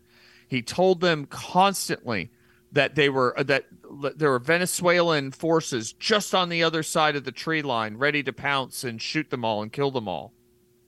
Right, right. He had everybody all. Like, he was a very good fear mongerer. He did a very good job of with the fear porn. He They sold it. He was a great him. salesman. He was probably one of the greatest salesmen of all time. They depended on him for their worldview. They depended on him for their food. They they they were completely isolated in a part of the world at a time period where, I mean, it's still fairly isolated, right? Sure, it is, guy. Like, I, I but- still, honest to God, I couldn't find it on a map if I had to. I mean, it'd probably take me a minute, but I could figure it out. But But but, but like means- like if I if, like if I had to get do it there- really quick, no. But even the means to get there at the time required like multiple flights and basically like Cessnas over hundreds of miles of jungle. You know, uh, using like river boats to get to ports, and it just it, it, take it take you forever to get there. Right. It, it would take you, dude. I mean, by boat, it'd take you a month. No, it'd take a couple days, but still, it's crazy. Like, yeah, you, it wasn't like you had because it was a jungle. You you didn't have large airports to fly in and out of. Like, you know, it would it would have to be all be chartered airplanes, right? Yeah, if you decide you were sick of it all, your options were incredibly slim. Walk, basically. Yeah, Yeah, through through jungle through jungle through jungles that were infested with all kinds of stuff, spiders and snakes and stuff that'll kill you and eat you and eat you and kill you, or however rape you and eat you and kill you, and jungle people that'll do all the same things, and you know the, all the Indiana Jones traps that might still be there, and don't forget about the weird Tartarian artifacts and stuff. You might run in, you know, who knows? Who knows? You're gonna have to walk though, okay? You're not flying So- back. There's no there's no bus there's no bus to the train station out of Guyana back to back to San Francisco. You know. So one of the little side theories that's floated in the book that I wanted to mention before we move on to the the end and hit and, and whatnot is basically the author says that AIDS what what I've heard a left a left wing conspiracy theory since I was a kid was that uh, the government invented AIDS to kill gays and blacks. Yes. Yes, I remember Right? that. Well, Okay. I always thought it was weird. I- okay, all right. The, the, now- the- that it came from hold on, that it came from monkeys. Part of it, I always found it weird because I don't know anybody, and I know a lot of very strange people. I grew up in I grew up in the ghetto. I grew up in Hartford. I grew up in the ghetto, and uh, a lot of black. I don't know any black people. I don't know any white people. I don't know any Puerto Ricans, any Mexicans. I don't know any Mexicans. Growing up, I know a lot of Puerto Ricans though, but I don't know anybody that would have fucked a monkey. So Sure, but but also like no like no human being fucked a monkey. That's the thing is like I never bought that. No, I'm saying is I never bought that. It came from humans fucking monkeys. I never got. I, I don't believe that. So this guy is saying that the AIDS virus was beta tested down in Jonestown. Yeah, that that's always been a thing though. That that theory. I, I never I never heard till I read this book. Oh, well, Skull and I were gonna do a big uh, AIDS is fake episode a long time ago. That's actually one of the first episodes Skull and I talked about doing. Way this is way back before we even discovered quantum of conscience. So this is like 2017 maybe. Um, but yeah, that was one of the that was one of the CIA experiments is that they they they were going to do that down in Jonestown. I didn't know that they actually did it. That's what the, is this what this guy is positing that they actually did it? That's one of the theories. Well, is that was where that, It's yeah. it's it- yeah. There was a Soviet theory working its way around for a long time, and the Soviet published evidence was based largely on the fact that a laboratory concerned with both the development of biological weapons and AIDS research was within close proximity to uh to to people who are involved in Jonestown. Oh, so So- kind of like, kind of like kind of like Wuhan or the Ukrainian labs. Weird. Right. And so a rather small department that was under the direction of no other than Mr. Layton, Lar- Lawrence Layton, the dad, the the the chemical the the chemical weapons uh master who had three uh three offspring and an ex-wife involved in the Jonestown medical experiment. Yeah, that's very strange to have the entire family, all of your children involved. Yeah, and that's who we discussed in the first episode of the series. And the what was the father's name? Lawrence. Was it Lawrence? Uh, Yeah, uh, Lawrence Layton. Lawrence Layton. doc, Dr. Lawrence Layton. That's right, Doctor Lawrence Layton. Doctor Lawrence Layton, Loafers Layton. Right. And so, uh, in the summer of 1978, a, cons- a, a, conspira- a, a conspiratorialist Mark Lane and his colleague Donald Freed traveled to Guyana to meet their new client, Jim Jones. As a courtesy, they were offered the free services of the Jonestown Medical Clinic. Later, would Lane would later write glowing reports about what he considered to be the most thorough examination he had ever received. Freed was less enthusiastic about uh, Larry Schacht because he diagnosed him from suffering from a fatal immune deficiency that he had contracted from a homosexual act. The entire concept of such an affliction and its means of transmission were not known to medical science in 1978, which makes his diagnosis the first recorded reference to AIDS. Wow. There it is. And there you have it. AIDS was a fed gay op. So, in the fall of 78, Jones sent a bunch of his infected homosexual followers on a paid vacation to Haiti. And that's where it says it blew up, was in Haiti you know that, that infected male prostitutes, and then the AIDS epidemic uh, started in the gay community. You know, because those Haitian those Haitian homosexuals went to New York City, and that's when that's when it really started to, to get out of hand. Hmm. So when they went to, it went to Haiti, where there was a bunch of African blacks that were gay. You sure it's just not gays? I, yeah, I mean, whatever, man. Isn't you sure it's just like gays just don't do that? You know, Yo, he the guy brings the the guy brings up uh, William Buckley Jr. in here. Uh, um, tell know, us like about he, that. Well, he, he he calls him popular conservative and former CIA operative William Buckley Jr. Oh, Jesus. Uh, used national airtime to present his plan to tattoo everyone who tested positive for AIDS. He rationalized that diagnosed patients are knowingly passing the disease on to others who need some means to identify the carriers. And this guy goes on to say oh. uh, that, you know, guess who else tattooed people? Guess who else tattooed know, people? Guess who else drank water? Guess who else drank water? No, but I mean, like, skip ahead, skip ahead, skip ahead. And now California is now decriminalized giving AIDS infected blood. Right. So.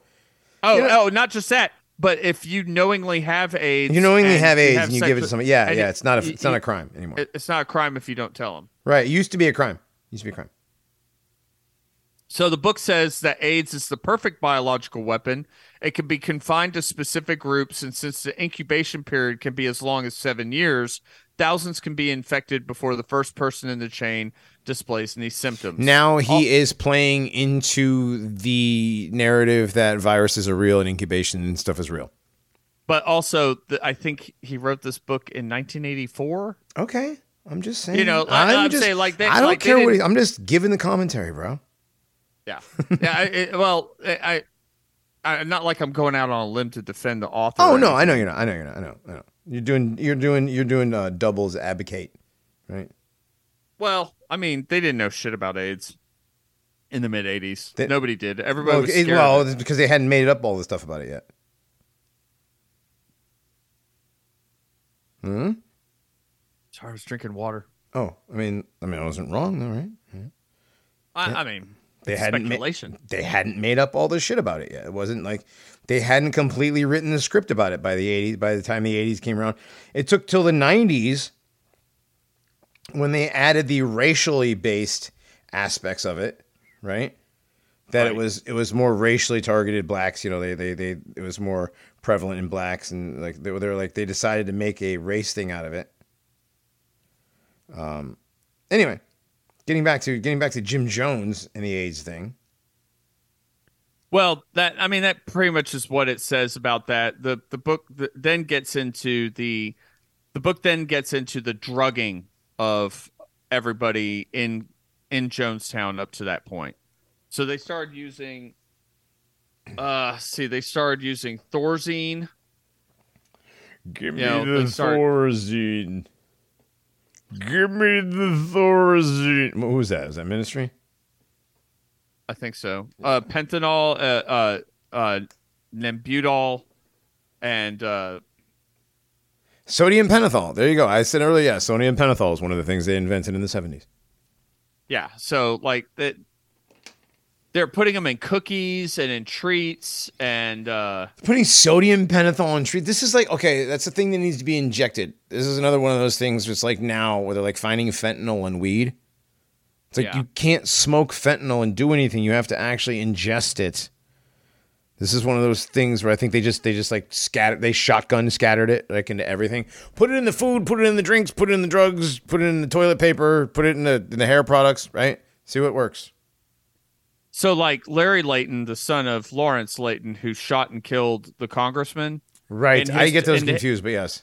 in his defense trial, Mm. uh, he claimed that he was drugged. You know, and that and and that's and and he was, you know, basically CIA mind warped into uh, participating in the assassination. But he was part of the experiment. Right. Yeah. Large uh, Parks agreed that large quantities of Thorazine and other drugs were used in mental hospitals were available at Jonestown. So they used that mental hospital situation I was telling you about earlier to procure all these drugs without having it being directly tied to the government agencies themselves. You know, that that it was a way like the the way the author talks about the procurement of funds and the procurement of some of these drugs was using these social systems as a way of of not leaving a paper trail that would go directly back to our federal government. Okay. Uh, Larry Layton's sister, uh, Deborah Layton Blakey, another Layton involved, uh, she said in her post affidavit uh, that on Sunday we each received a cookie, and uh, everybody felt really great after the cookies. That's just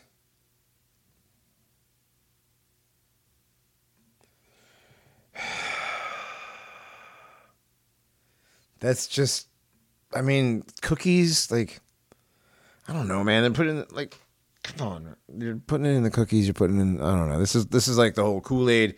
This is where people get get worried about stuff at Halloween because of this kind of stuff. That's where it all started. So, following the final White Night, which is when the White Night is when he used the power of fear uh, on everybody involved inside Jonestown to to have them all freaked out and scared that the world was closing in around them. Right, the try- Venezuelans were going to come get him. The CIA was coming, and everybody else was coming. Right, and that that was a way of leading people to want to commit suicide based on the the parameters of the experiment. Right. The Jonestown guards identified the dead and cataloged them into two separate groups: those who voluntarily drank cyanide and those who had for- had been forcibly injected. You know, and you know when they couldn't forcibly inject people, they shot people that were running. Uh, this took some time to accomplish, which accounts for the long delay before outsiders were al- allowed to enter the compound. It was several days, almost a week, before outsiders actually made it into the compound. Right. So they found- bodies bodies had been dead for a week and just laying out in the sun in Guyana in South America. Right. The corpses were dragged to one side and placed in neat, orderly piles, which was a mistake because death from cyanide poisoning produces like violent contortions. Right. You know. Yeah. So Yeah, this whole thing was really terrible. Like these people died in one of the worst ways possible. I've had real food poisoning where I was actually poisoned, right? I actually ate something that was you know fairly toxic, right? And I've had actual poisoning. It is painful. I can't imagine what deadly poisoning feels like, right? I mean, I'm talking it feels like two pairs of channel locks on your guts twisting, right? That kind of that kind of bad. I can't imagine like cold chills where you're having 104 degree fever, but you're also freezing, right? Um, until you're dead. Until you're fucking dead and your body's contorted, your muscles, your muscles are locked up involuntarily because you can't fucking move because of the drugs that they've given you. It's it's just it's oh man, it's just so dis- disgusting and disturbing that this this person could have gone through Now, least you got to remember, people, not just Jim Jones, lots and lots of people went through with this, went through with this, with, with the murder of these people. It wasn't just Jim Jones. And so, like the whole thing ends. Everybody, everybody's pretty familiar with the way that Jonestown ends with the Congressman Leo, Hmm. uh, uh, Leo Ryan. Yes, Um, he gets shot. Right, but he he comes to visit Jonestown. Right. Oh, right, uh, right, to, right, right. to- We're to- that. because because uh, a lot of his constituents have reached out to him and said, "I can't get a hold of my family." Right. I'm He's a California congressman. He's right. a he's like one of the few California congressmen, or one of the few congressmen left in Congress that isn't actually like totally on the take. You know, like he's like this sort of like activist sort of congressman that's trying to actually, As far as we know. know. as far as as we far know. as we know, but do his job. But that's that's the way he's been painted throughout history. right, that- right, right, that he right. was he, he he would champion these causes and he really had no like there isn't a congressman alive today that would do anything remotely similar that would put them in Uh, this kind not even, not even Rand the man. No No, I'm joking. no he's I'm joking. no I'm he- joking. that guy Somebody's gonna clip that and be like, "Johnny's the libertarian who loves Rand Paul now." no nobody likes Rand Paul Nobody likes Rand Paul. So- Nobody likes. Nobody likes dentists, anyways. I like dentists are fine No, they're not. nobody cares uh, like You work with some, some like like all the time. I. I'm not saying I'm not saying it's as bad as a proctologist but I don't Wait, I what's don't wrong with a en- I- proctologist? you start at the bottom, you stay there. There's not much room for growth. I, I, I don't I don't envy s- someone that has to clean up after some of the the breath that I've smelled on other people. All right. You know what I mean? Like sure. uh, you don't want to smell anything ever again if you Right, smelled right, bad right. breath all day. You know what I, yeah, I, I guess maybe you go nose blind. I don't know. maybe not. Um maybe it's like a sick pleasure. Uh so they were given this whole dog and pony show that night while they were down there. And then there's obviously the story of having letters passed to him that help me i want to leave. You know and so it caused a huge fracas. And that was when it was decided we're going to pull the trigger on the experiment. You know they they they, they assassinate the congressman. They tried they apparently tried to get rid of most of the journalists. That didn't totally work out because you know uh, right. it just wasn't very effective and so uh, well, who did they who did they use to try to kill the journalist? well larry layton Right. uh, larry layton to kill the congressman but then he sent some of his uh you know, the black the black guys he trusted with guns Right. to to the hangar to to kill to kill the rest of them and it didn't He- it didn't totally pan out that He way He trusted black guys with guns to do their job properly. And so basically, you know, that's when they decided to pull the, the trigger on the experiment. Mm-hmm. You know, and everybody thinks that Jim Jones committed suicide. Apparently, according to the author, Jim Jones faked his suicide and is a, was able to uh, retire comfortably after performing the experiment somewhere. Um. Well, according to history, Adolf Hitler committed suicide, and probably he sailed off into Argentina and lived comfortably to the end of his life. So, I mean, who's to say this is just not standard, you know, operating procedure for this kind of, you know, these kind of gay up people. The the the the players in these ops, right? Anyways, uh, yeah. So Jim Jones supposedly committed suicide, supposedly died with all this stuff, right? He died in the in the op. Yeah, and and Larry Layton never uh, served hard time for it. No, he got out of it because I, what was the reasoning for Larry Layton not getting any any sort of uh, major time? Uh, because he was crazy. That's right. He was he got to, he did the whole. Uh, was it schizophrenia or was it um, just unable to stand trial or what was what was the deal with him? Well, I mean, the insanity plea, the infamous insanity plea. Right, infamous insanity. But what was his reasoning? That he was schizo or was just unable, uh, inca- un- incapable of standing trial. One of those. Right. Yeah.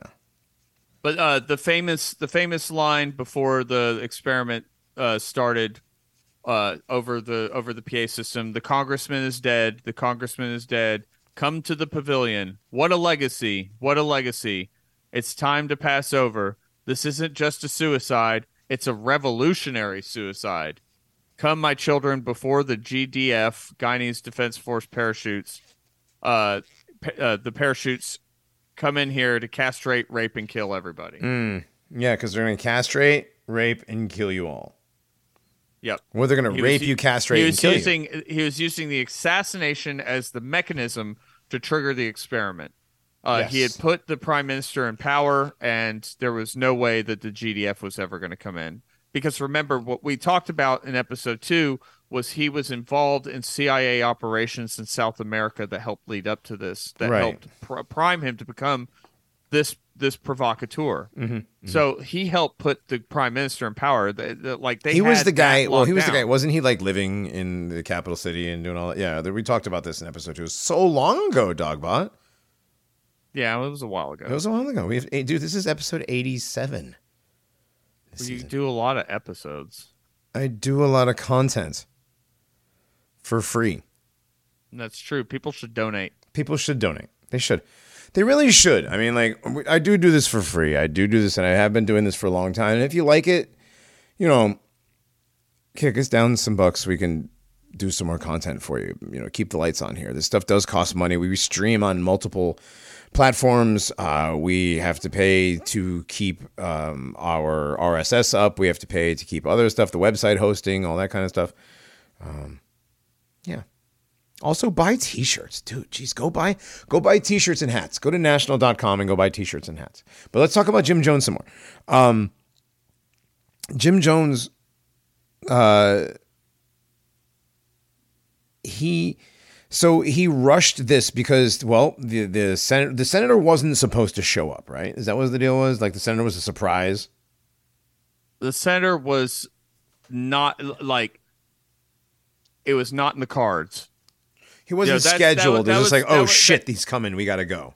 That well, that was why that that's what led that has led to the mythology about the assassinated senator being a wild card and not not on the take or whatever because uh you know that he he just he did things that he wanted to do and he didn't you know, he Right, but didn't you also have to remember that all of this stuff is out in the open for all of us to see, so therefore it's a show and all of this stuff is scripted.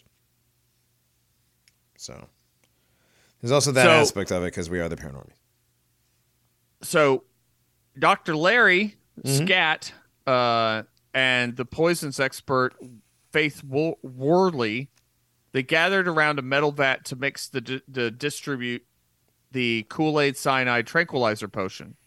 The recipe for which has been formulated some five years earlier uh, during their first White Night rehearsal in 1973. That was back in California. Despite one report that Jones had threatened mass suicide by fire the year before, poison wine had always been the intended medium for the last the temple's last supper communion. So the here's the recipe for mass suicide. 15 gallons of great drink mix. The great page are you on? Kool-Aid, What page are you on? uh many say it was an imitation project called Flavor Aid. It was, it was Flavor Aid. What page are you on? was uh oh, I'm on uh 559. okay. It was Flavor Aid. It wasn't Kool Aid. Uh, it was as close to wine as practical, but it was not a last minute substitution. Um, so it, several months earlier, you can see videotapes and you can see the Fifteen gallons of grape drink. y- yeah, you can see all the stock of the Flavor Aid in the supply room. So there was hundred pounds of potassium cyanide. Jesus, that's a lot. You know, um, more important uh, the uh, than the flavoring was the cyanide, or rather the timing of the cyanide. It is critical to understand that though Jones had rehearsed the White Night for over five years, he did not have the ability to carry it out until just two days before uh, Ryan arrived in Jonestown. That's when he got the plastic drum uh, from from Georgetown in Port uh, Port Kaituma. Kaituma, yeah. Um, so the tranquilizers was liquid Valium and Darvon. They were added to the potion to ease the pain of death. Uh, you know, the medical staff filled hy- hypodermic syringes, squeeze bottles, and hundreds of paper cups with the poison brew. Jones called everyone to the pavilion uh, with the uh, with the reel-to-reel tape recorder operating. You know, get the medication before it's too late, et cetera, et cetera, et cetera. And then he took a few minutes to debrief the assault team before returning to the microphone.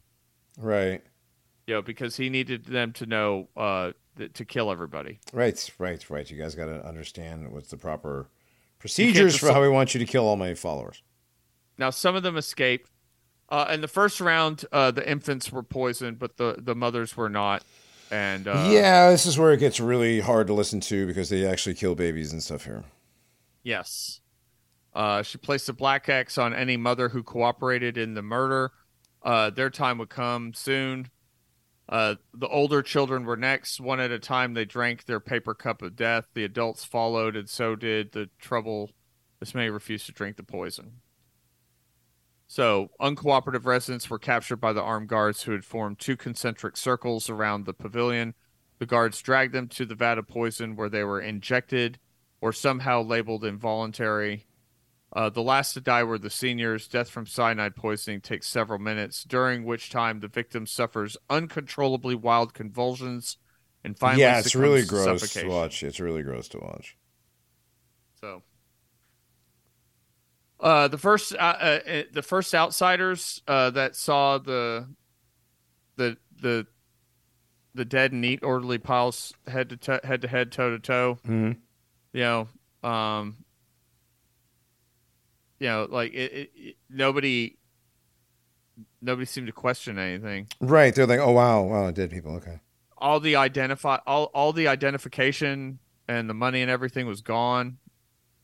Uh pretty much everybody's stomach had contained cyanide or traces of Valium. Um so you know, they didn't do they didn't perform autopsies on all the people. No, they're just like, okay, everybody's dead. You know, and, and you couldn't perform much. You couldn't perform much because like they had been out there for like nearly 7 days. Yeah, seven it's days out in the sun in South America. Everything's fucking gross, dude. Flies, maggots. Uh, Washington uh, did almost nothing for for almost a week. Yeah. Hmm. So Interesting. And And when they uh, did do something, what did they do? oh, they they sent they sent I think uh, army down there to collect everybody. At least they did something, right? I guess so. Um, the first report claimed 400 had died. Then days later, the figure was revised up to 780. Uh, and after one week, the news media finally got to 903. 903. Was that the final? Was nine oh three? Yeah. Okay. That's a lot of people, considering uh, how many people were supposedly there. Over a thousand. I thought there were. I thought there were up to 1,200 residents. But right. I thought. I uh, thought it was something like that as well. Yeah.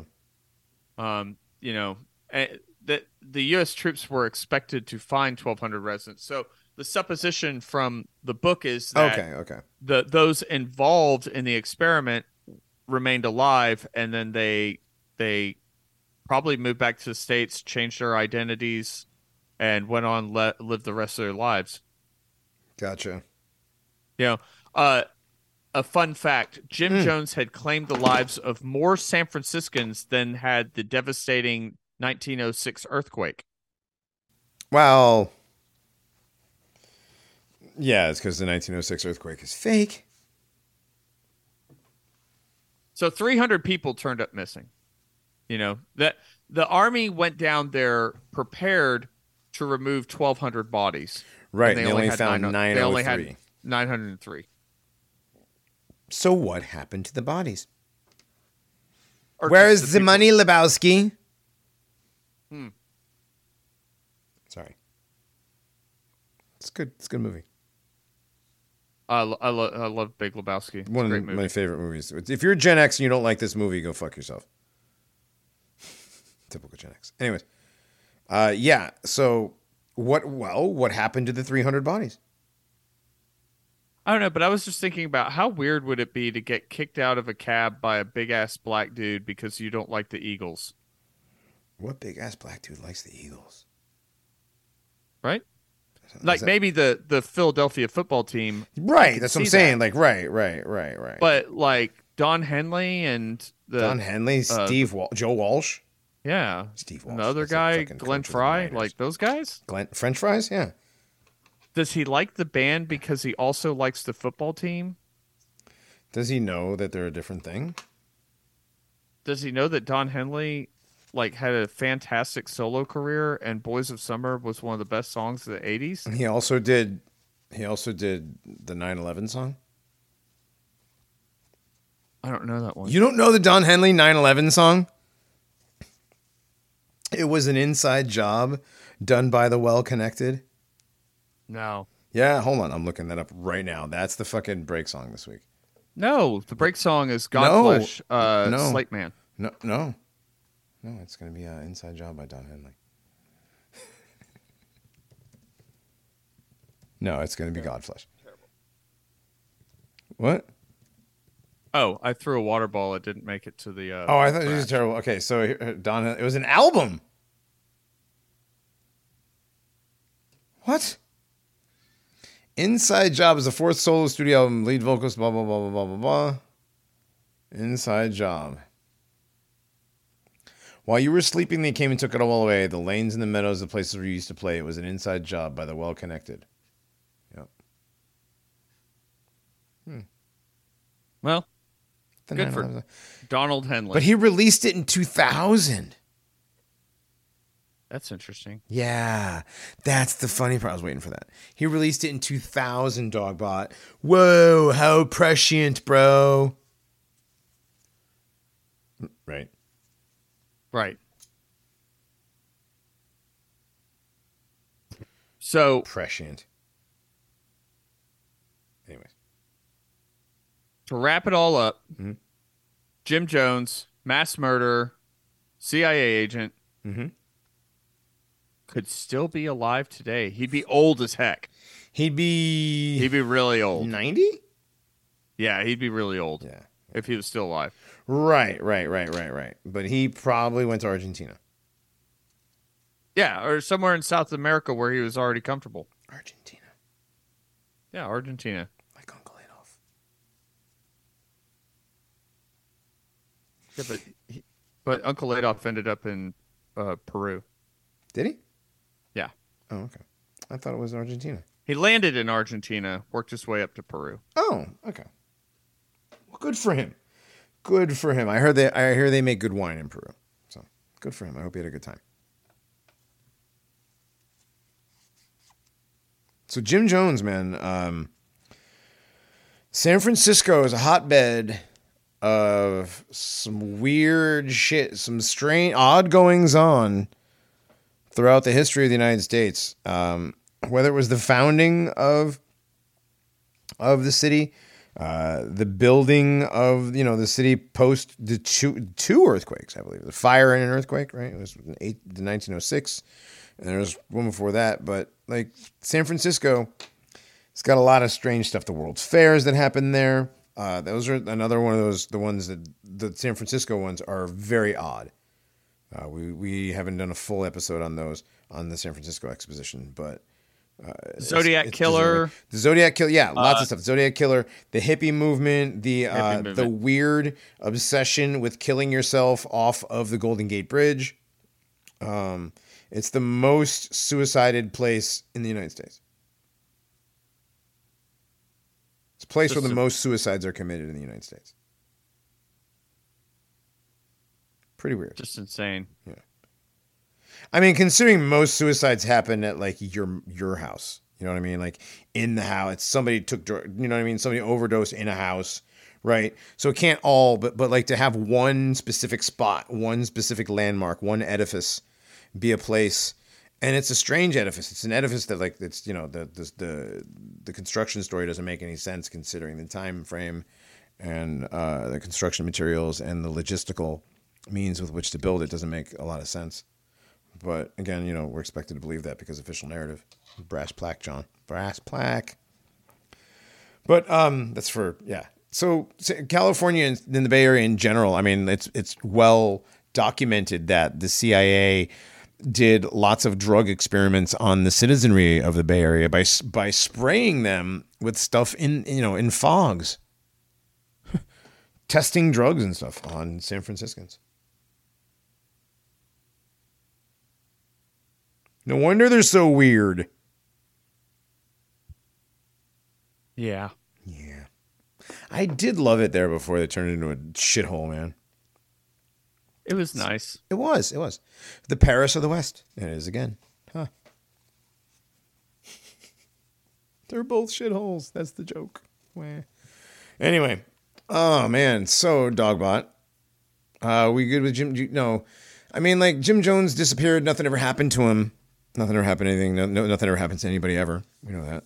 His body was never produced. Body was never produced. Yep. He's one of the ones body just, yep, take her word for it. He's dead. We buried bin Laden at sea. Typical Muslim burial at sea.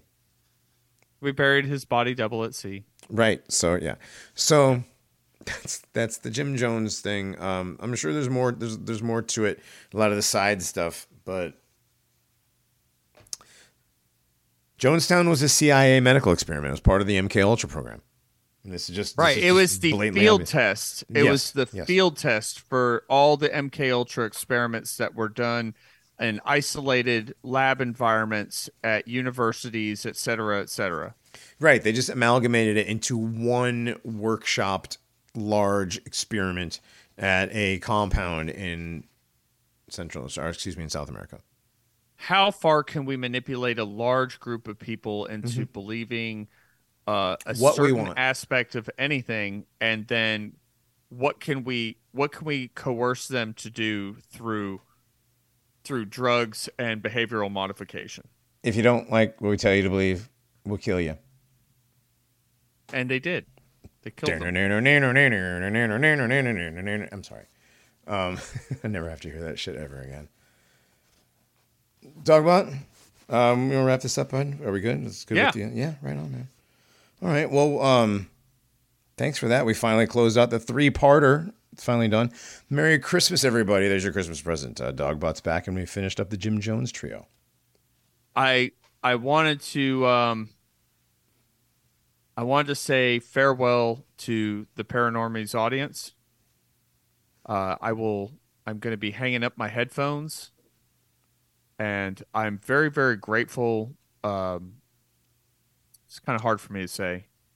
I'm very very grateful for all the good years that I've had talking with you and the guys about all kinds of interesting topics. We've had some really fun laughs and gotten to talk about some very interesting stuff. And I'm very grateful to have had an opportunity to do that with you guys. I, I wanted to say thank you to all the listeners that sent random gifts over the years from 3D printed Mayan death whistles to little pewter wizards with orbs to ponder. You know, um, just some really neat stuff. And uh, I've had people reach out to me from time to time, and they've been incredibly complimentary. And I'm very humbled by some of the very nice things that people who listen to this show have had to say. And the people who didn't have nice things to say, God bless them. I hope that they're I, I hope they're doing fine. Yeah, I'm not Uh, gonna say I hope I hope that I'm not gonna say I hope they're doing great because that wouldn't be true. Right, right. I, ho- right, I, ho- right. I hope they're doing fine. I hope they're doing good. I hope they're doing good. fine. Good. Fine. all fine. right. All right. All right. you know um but i'm very again i'm i'm very grateful to uh have had a chance to talk about all this fun stuff with you guys thank you Well, right on, man. Well, thanks for hanging out with me and, and the rest of us for as long as you have, man. You came on uh, as a guest back during when, when bef- right before COVID started, right? yeah Yep. uh very first episode we talked about uh debunking ancient aliens That's right. We talked about debunking ancient aliens. We're still not done debunking those fags. We will. We'll get to them eventually. There's there's only so much debunking one can do once a week. Uh, but yeah. Um, man, yeah, we're gonna miss you around here, Dogbot. Um, you're gonna hang around in the chats, I'm sure. Uh, yeah, yeah. I, um, I am very content with being a very niche internet meme channel administrator, and uh, my channel Chupacabra Kennel is going to remain open, and I'm still going to be posting bugs and robots and artwork from old role playing games and bad memes and uh, yeah, Yeah, I'm you do post bad memes. and, and, and songs that I'm listening to while I'm at the gym. Right. Outstanding. Well, yeah, and you'll still be he'll still be you know muting you for being a dumbass in the chat. Oh, definitely. Yeah. Oh, did you? Okay, so uh remember the oh, the old lady, the sweetie? Remember her from a couple weeks ago? Sweetie, they got muted in our chat. I can't keep track. of No, that's that one just stuck in my head. Anyways, so the the kill stream thing was going on in Skull's chat, and she dropped in there. She, it's a guy. So that that one dropped in there and brought my name up, and I was like, And Johnny, that fucking jerk, kicked me out for blah blah blah. I was like, I just muted you, like I'm about to do again. Mute. I love the mute function on on Telegram. It's great being an admin. the mute function on Telegram is far superior to the mute feature on Twitter. Yes. which, it, which the the primary the primary need for the mute feature on Twitter is so you don't kick one of your buddies' buddies out of a group chat. Right. Yeah. But the mute Twitter on Telegram is they can observe everything that's being discussed and they just can't participate. So they can they can literally just they can get mad online, Dude, they do. Do the But- mad online. but but we're not going to know about it because we're carrying on having a nice happy conversation without you. Mhm.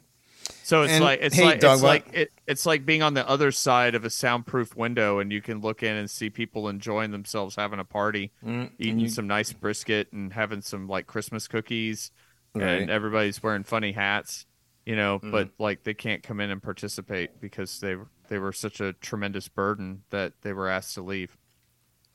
But they can hear it though. They can all hear it. Yeah. Yeah. Yeah. That's the best thing. They can hear it, and they can, they, there's nothing they can do about it. But anyways, Merry Christmas, sir. Merry Christmas. I'm That's a Merry right. Christmas person. I am a Merry Christmas person. I've Merry Christmas to a few people that didn't like it this week.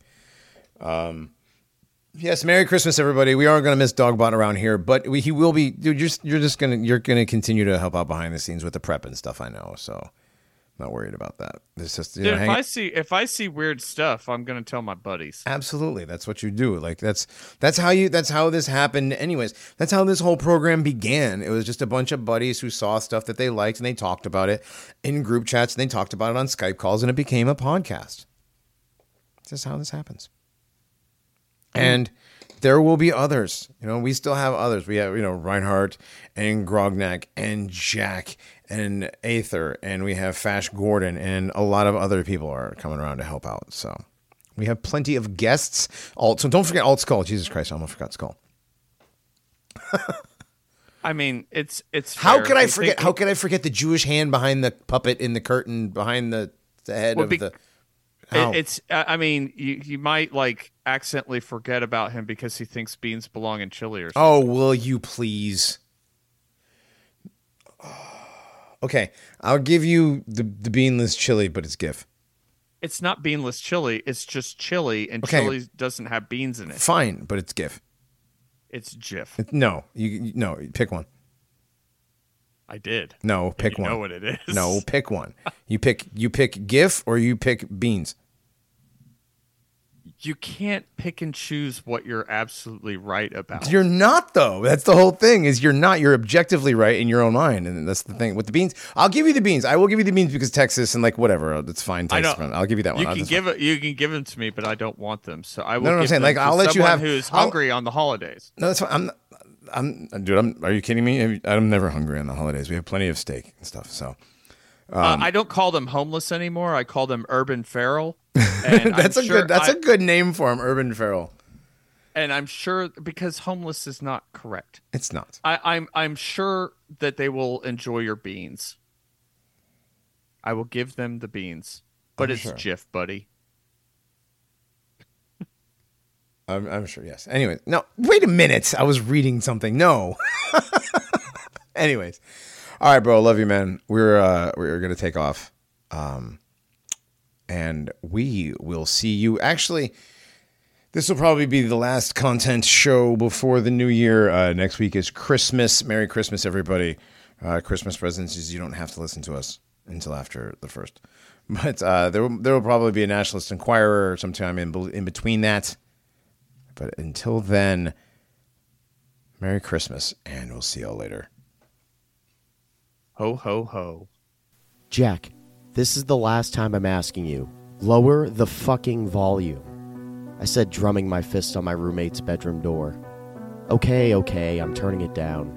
He shouted over the sound of a woman obviously being eviscerated, with dramatic sound effects with each stab, on top of the music rising to a crescendo. Things weren't always like this.